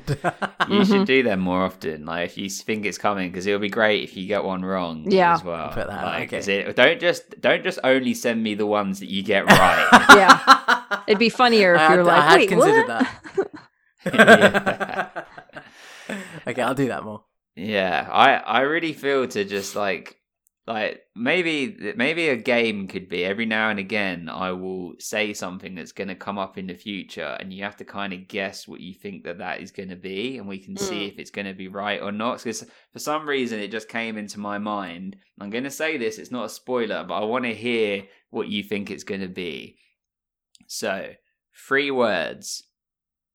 Boy toy auction. Oh Is it going to be the boy toy auction? It's got to be some sort of like man auction for charity. Is it going to be the, the basketball team or auction like have a date with the basketball team? I don't think uh, that's appropriate though, is it? You No. can't sell off young boys. oh God. Like, unless it's unless it's all the eligible bachelors of of Tree Hill are like auctioned off for a night a night out. You could you can date Dan Scott for the night. Wow. What do do you remember the boy toy auction, Lex? I don't know. But I don't know what we to keep say. the cards close. I'm like I, I, I uh I'm I'm treading lightly on this subject. Excellent. Well, well, there we go. So that was the end of our podcast. Get into contact with us. Let us know what you think of these episodes. Let us know if you think, or you think of our opinions. Are we right? Are we wrong? Just let us know. I just want to say a massive thank you to to Lex for joining us. uh, and for being super careful and cautious with spoilers uh, Oh, yeah. and ta taking us on your journey. And all your, your thoughts and comments are, are always fantastic, and your insight is great. And I, I uh, love having you on and, and talking to you, and hope you join us for a lot more. So thank Yeah. you very much. Thanks so much for having me on. It's so fun to talk about this. You know, I don't get to talk about One Tree Hill all the time anymore, so it's nice to pop in and go. And I just like listening to it too. You guys do the work. Thank you. Well, for anyone that hasn't listened to our intro episode, I mean, I ex- I explained it on there, but uh, it's very meta for me because your podcast with Ryan, the Rivercourt cast, is what got me into podcasts in general. Mhm. It was like the first podcast that I ever got into and really loved. So the fact that it's gone completely full circle Mhm. and we've you know we've just done a podcast together uh, is surreal and awesome to me Yeah. as a fan uh, and you know, yeah, it's uh, It's, it's, really surreal cool. So really to me. it. It's surreal to me that I did a thing that got someone into this, and then they made their own thing. Like that's that's a very surreal, very cool thing as well. And now you're in the thing. Too meta. Too many this is Abed on Cougar Town kind of thing where you're just like, no, no, no, too much. well, our final thing is we got to do Ravens on three. So I count, and then we all scream Ravens on 3 Mhm. like as pretty much as loud as you can go. Really, hmm uh, we're in an empty office, so we can really have it. I don't want to Um, alarm the what's fu- neighbors, but I'll do what I can. and you're going to be on a slight delay, so we'll, we, you should maybe try and come in when we say two because Okay. delay, so then it will come in at the same time, maybe. I think this is gonna make me sound awkward, but all right. okay, Ravens on three. One, two, three, Ravens. oh, okay. Should we do that again? Ravens. Was it two? I think I think we need to go one, two, three. We pause for literally a second and then shout Ravens, Okay. so that Lex has a chance to catch up. Okay. Okay. Okay. okay. Ready? Ravens on three. One, two, three. Ravens. Ravens. Oh, Yeah. so close. It'll do. That oh, would- well, we can go. We can go one more time. We need to pause longer. Okay. We'll pause longer. Okay. We got this. I'm gonna leave all of these in there. It's important. Okay. okay. Ravens on three. One, two, three. Ravens. Ravens. oh, That was close. that'll do. That was it. That was it. It's it's weird because on my end there's no delay. Like hmm. I'm not hearing a delay, so I'm like, well, that was just me saying it alone. Okay. Right, let's go one more time. 'cause I Oh, reckon we, God. uh, Dom, we can get it. We can get it. But we just got to pause a little bit longer. okay. Okay, ready? People in your house are just going to think you're crazy. yes. okay, ready? Ravens on three. One, two, three. Ravens. Yes. We got it. Excellent. we got it.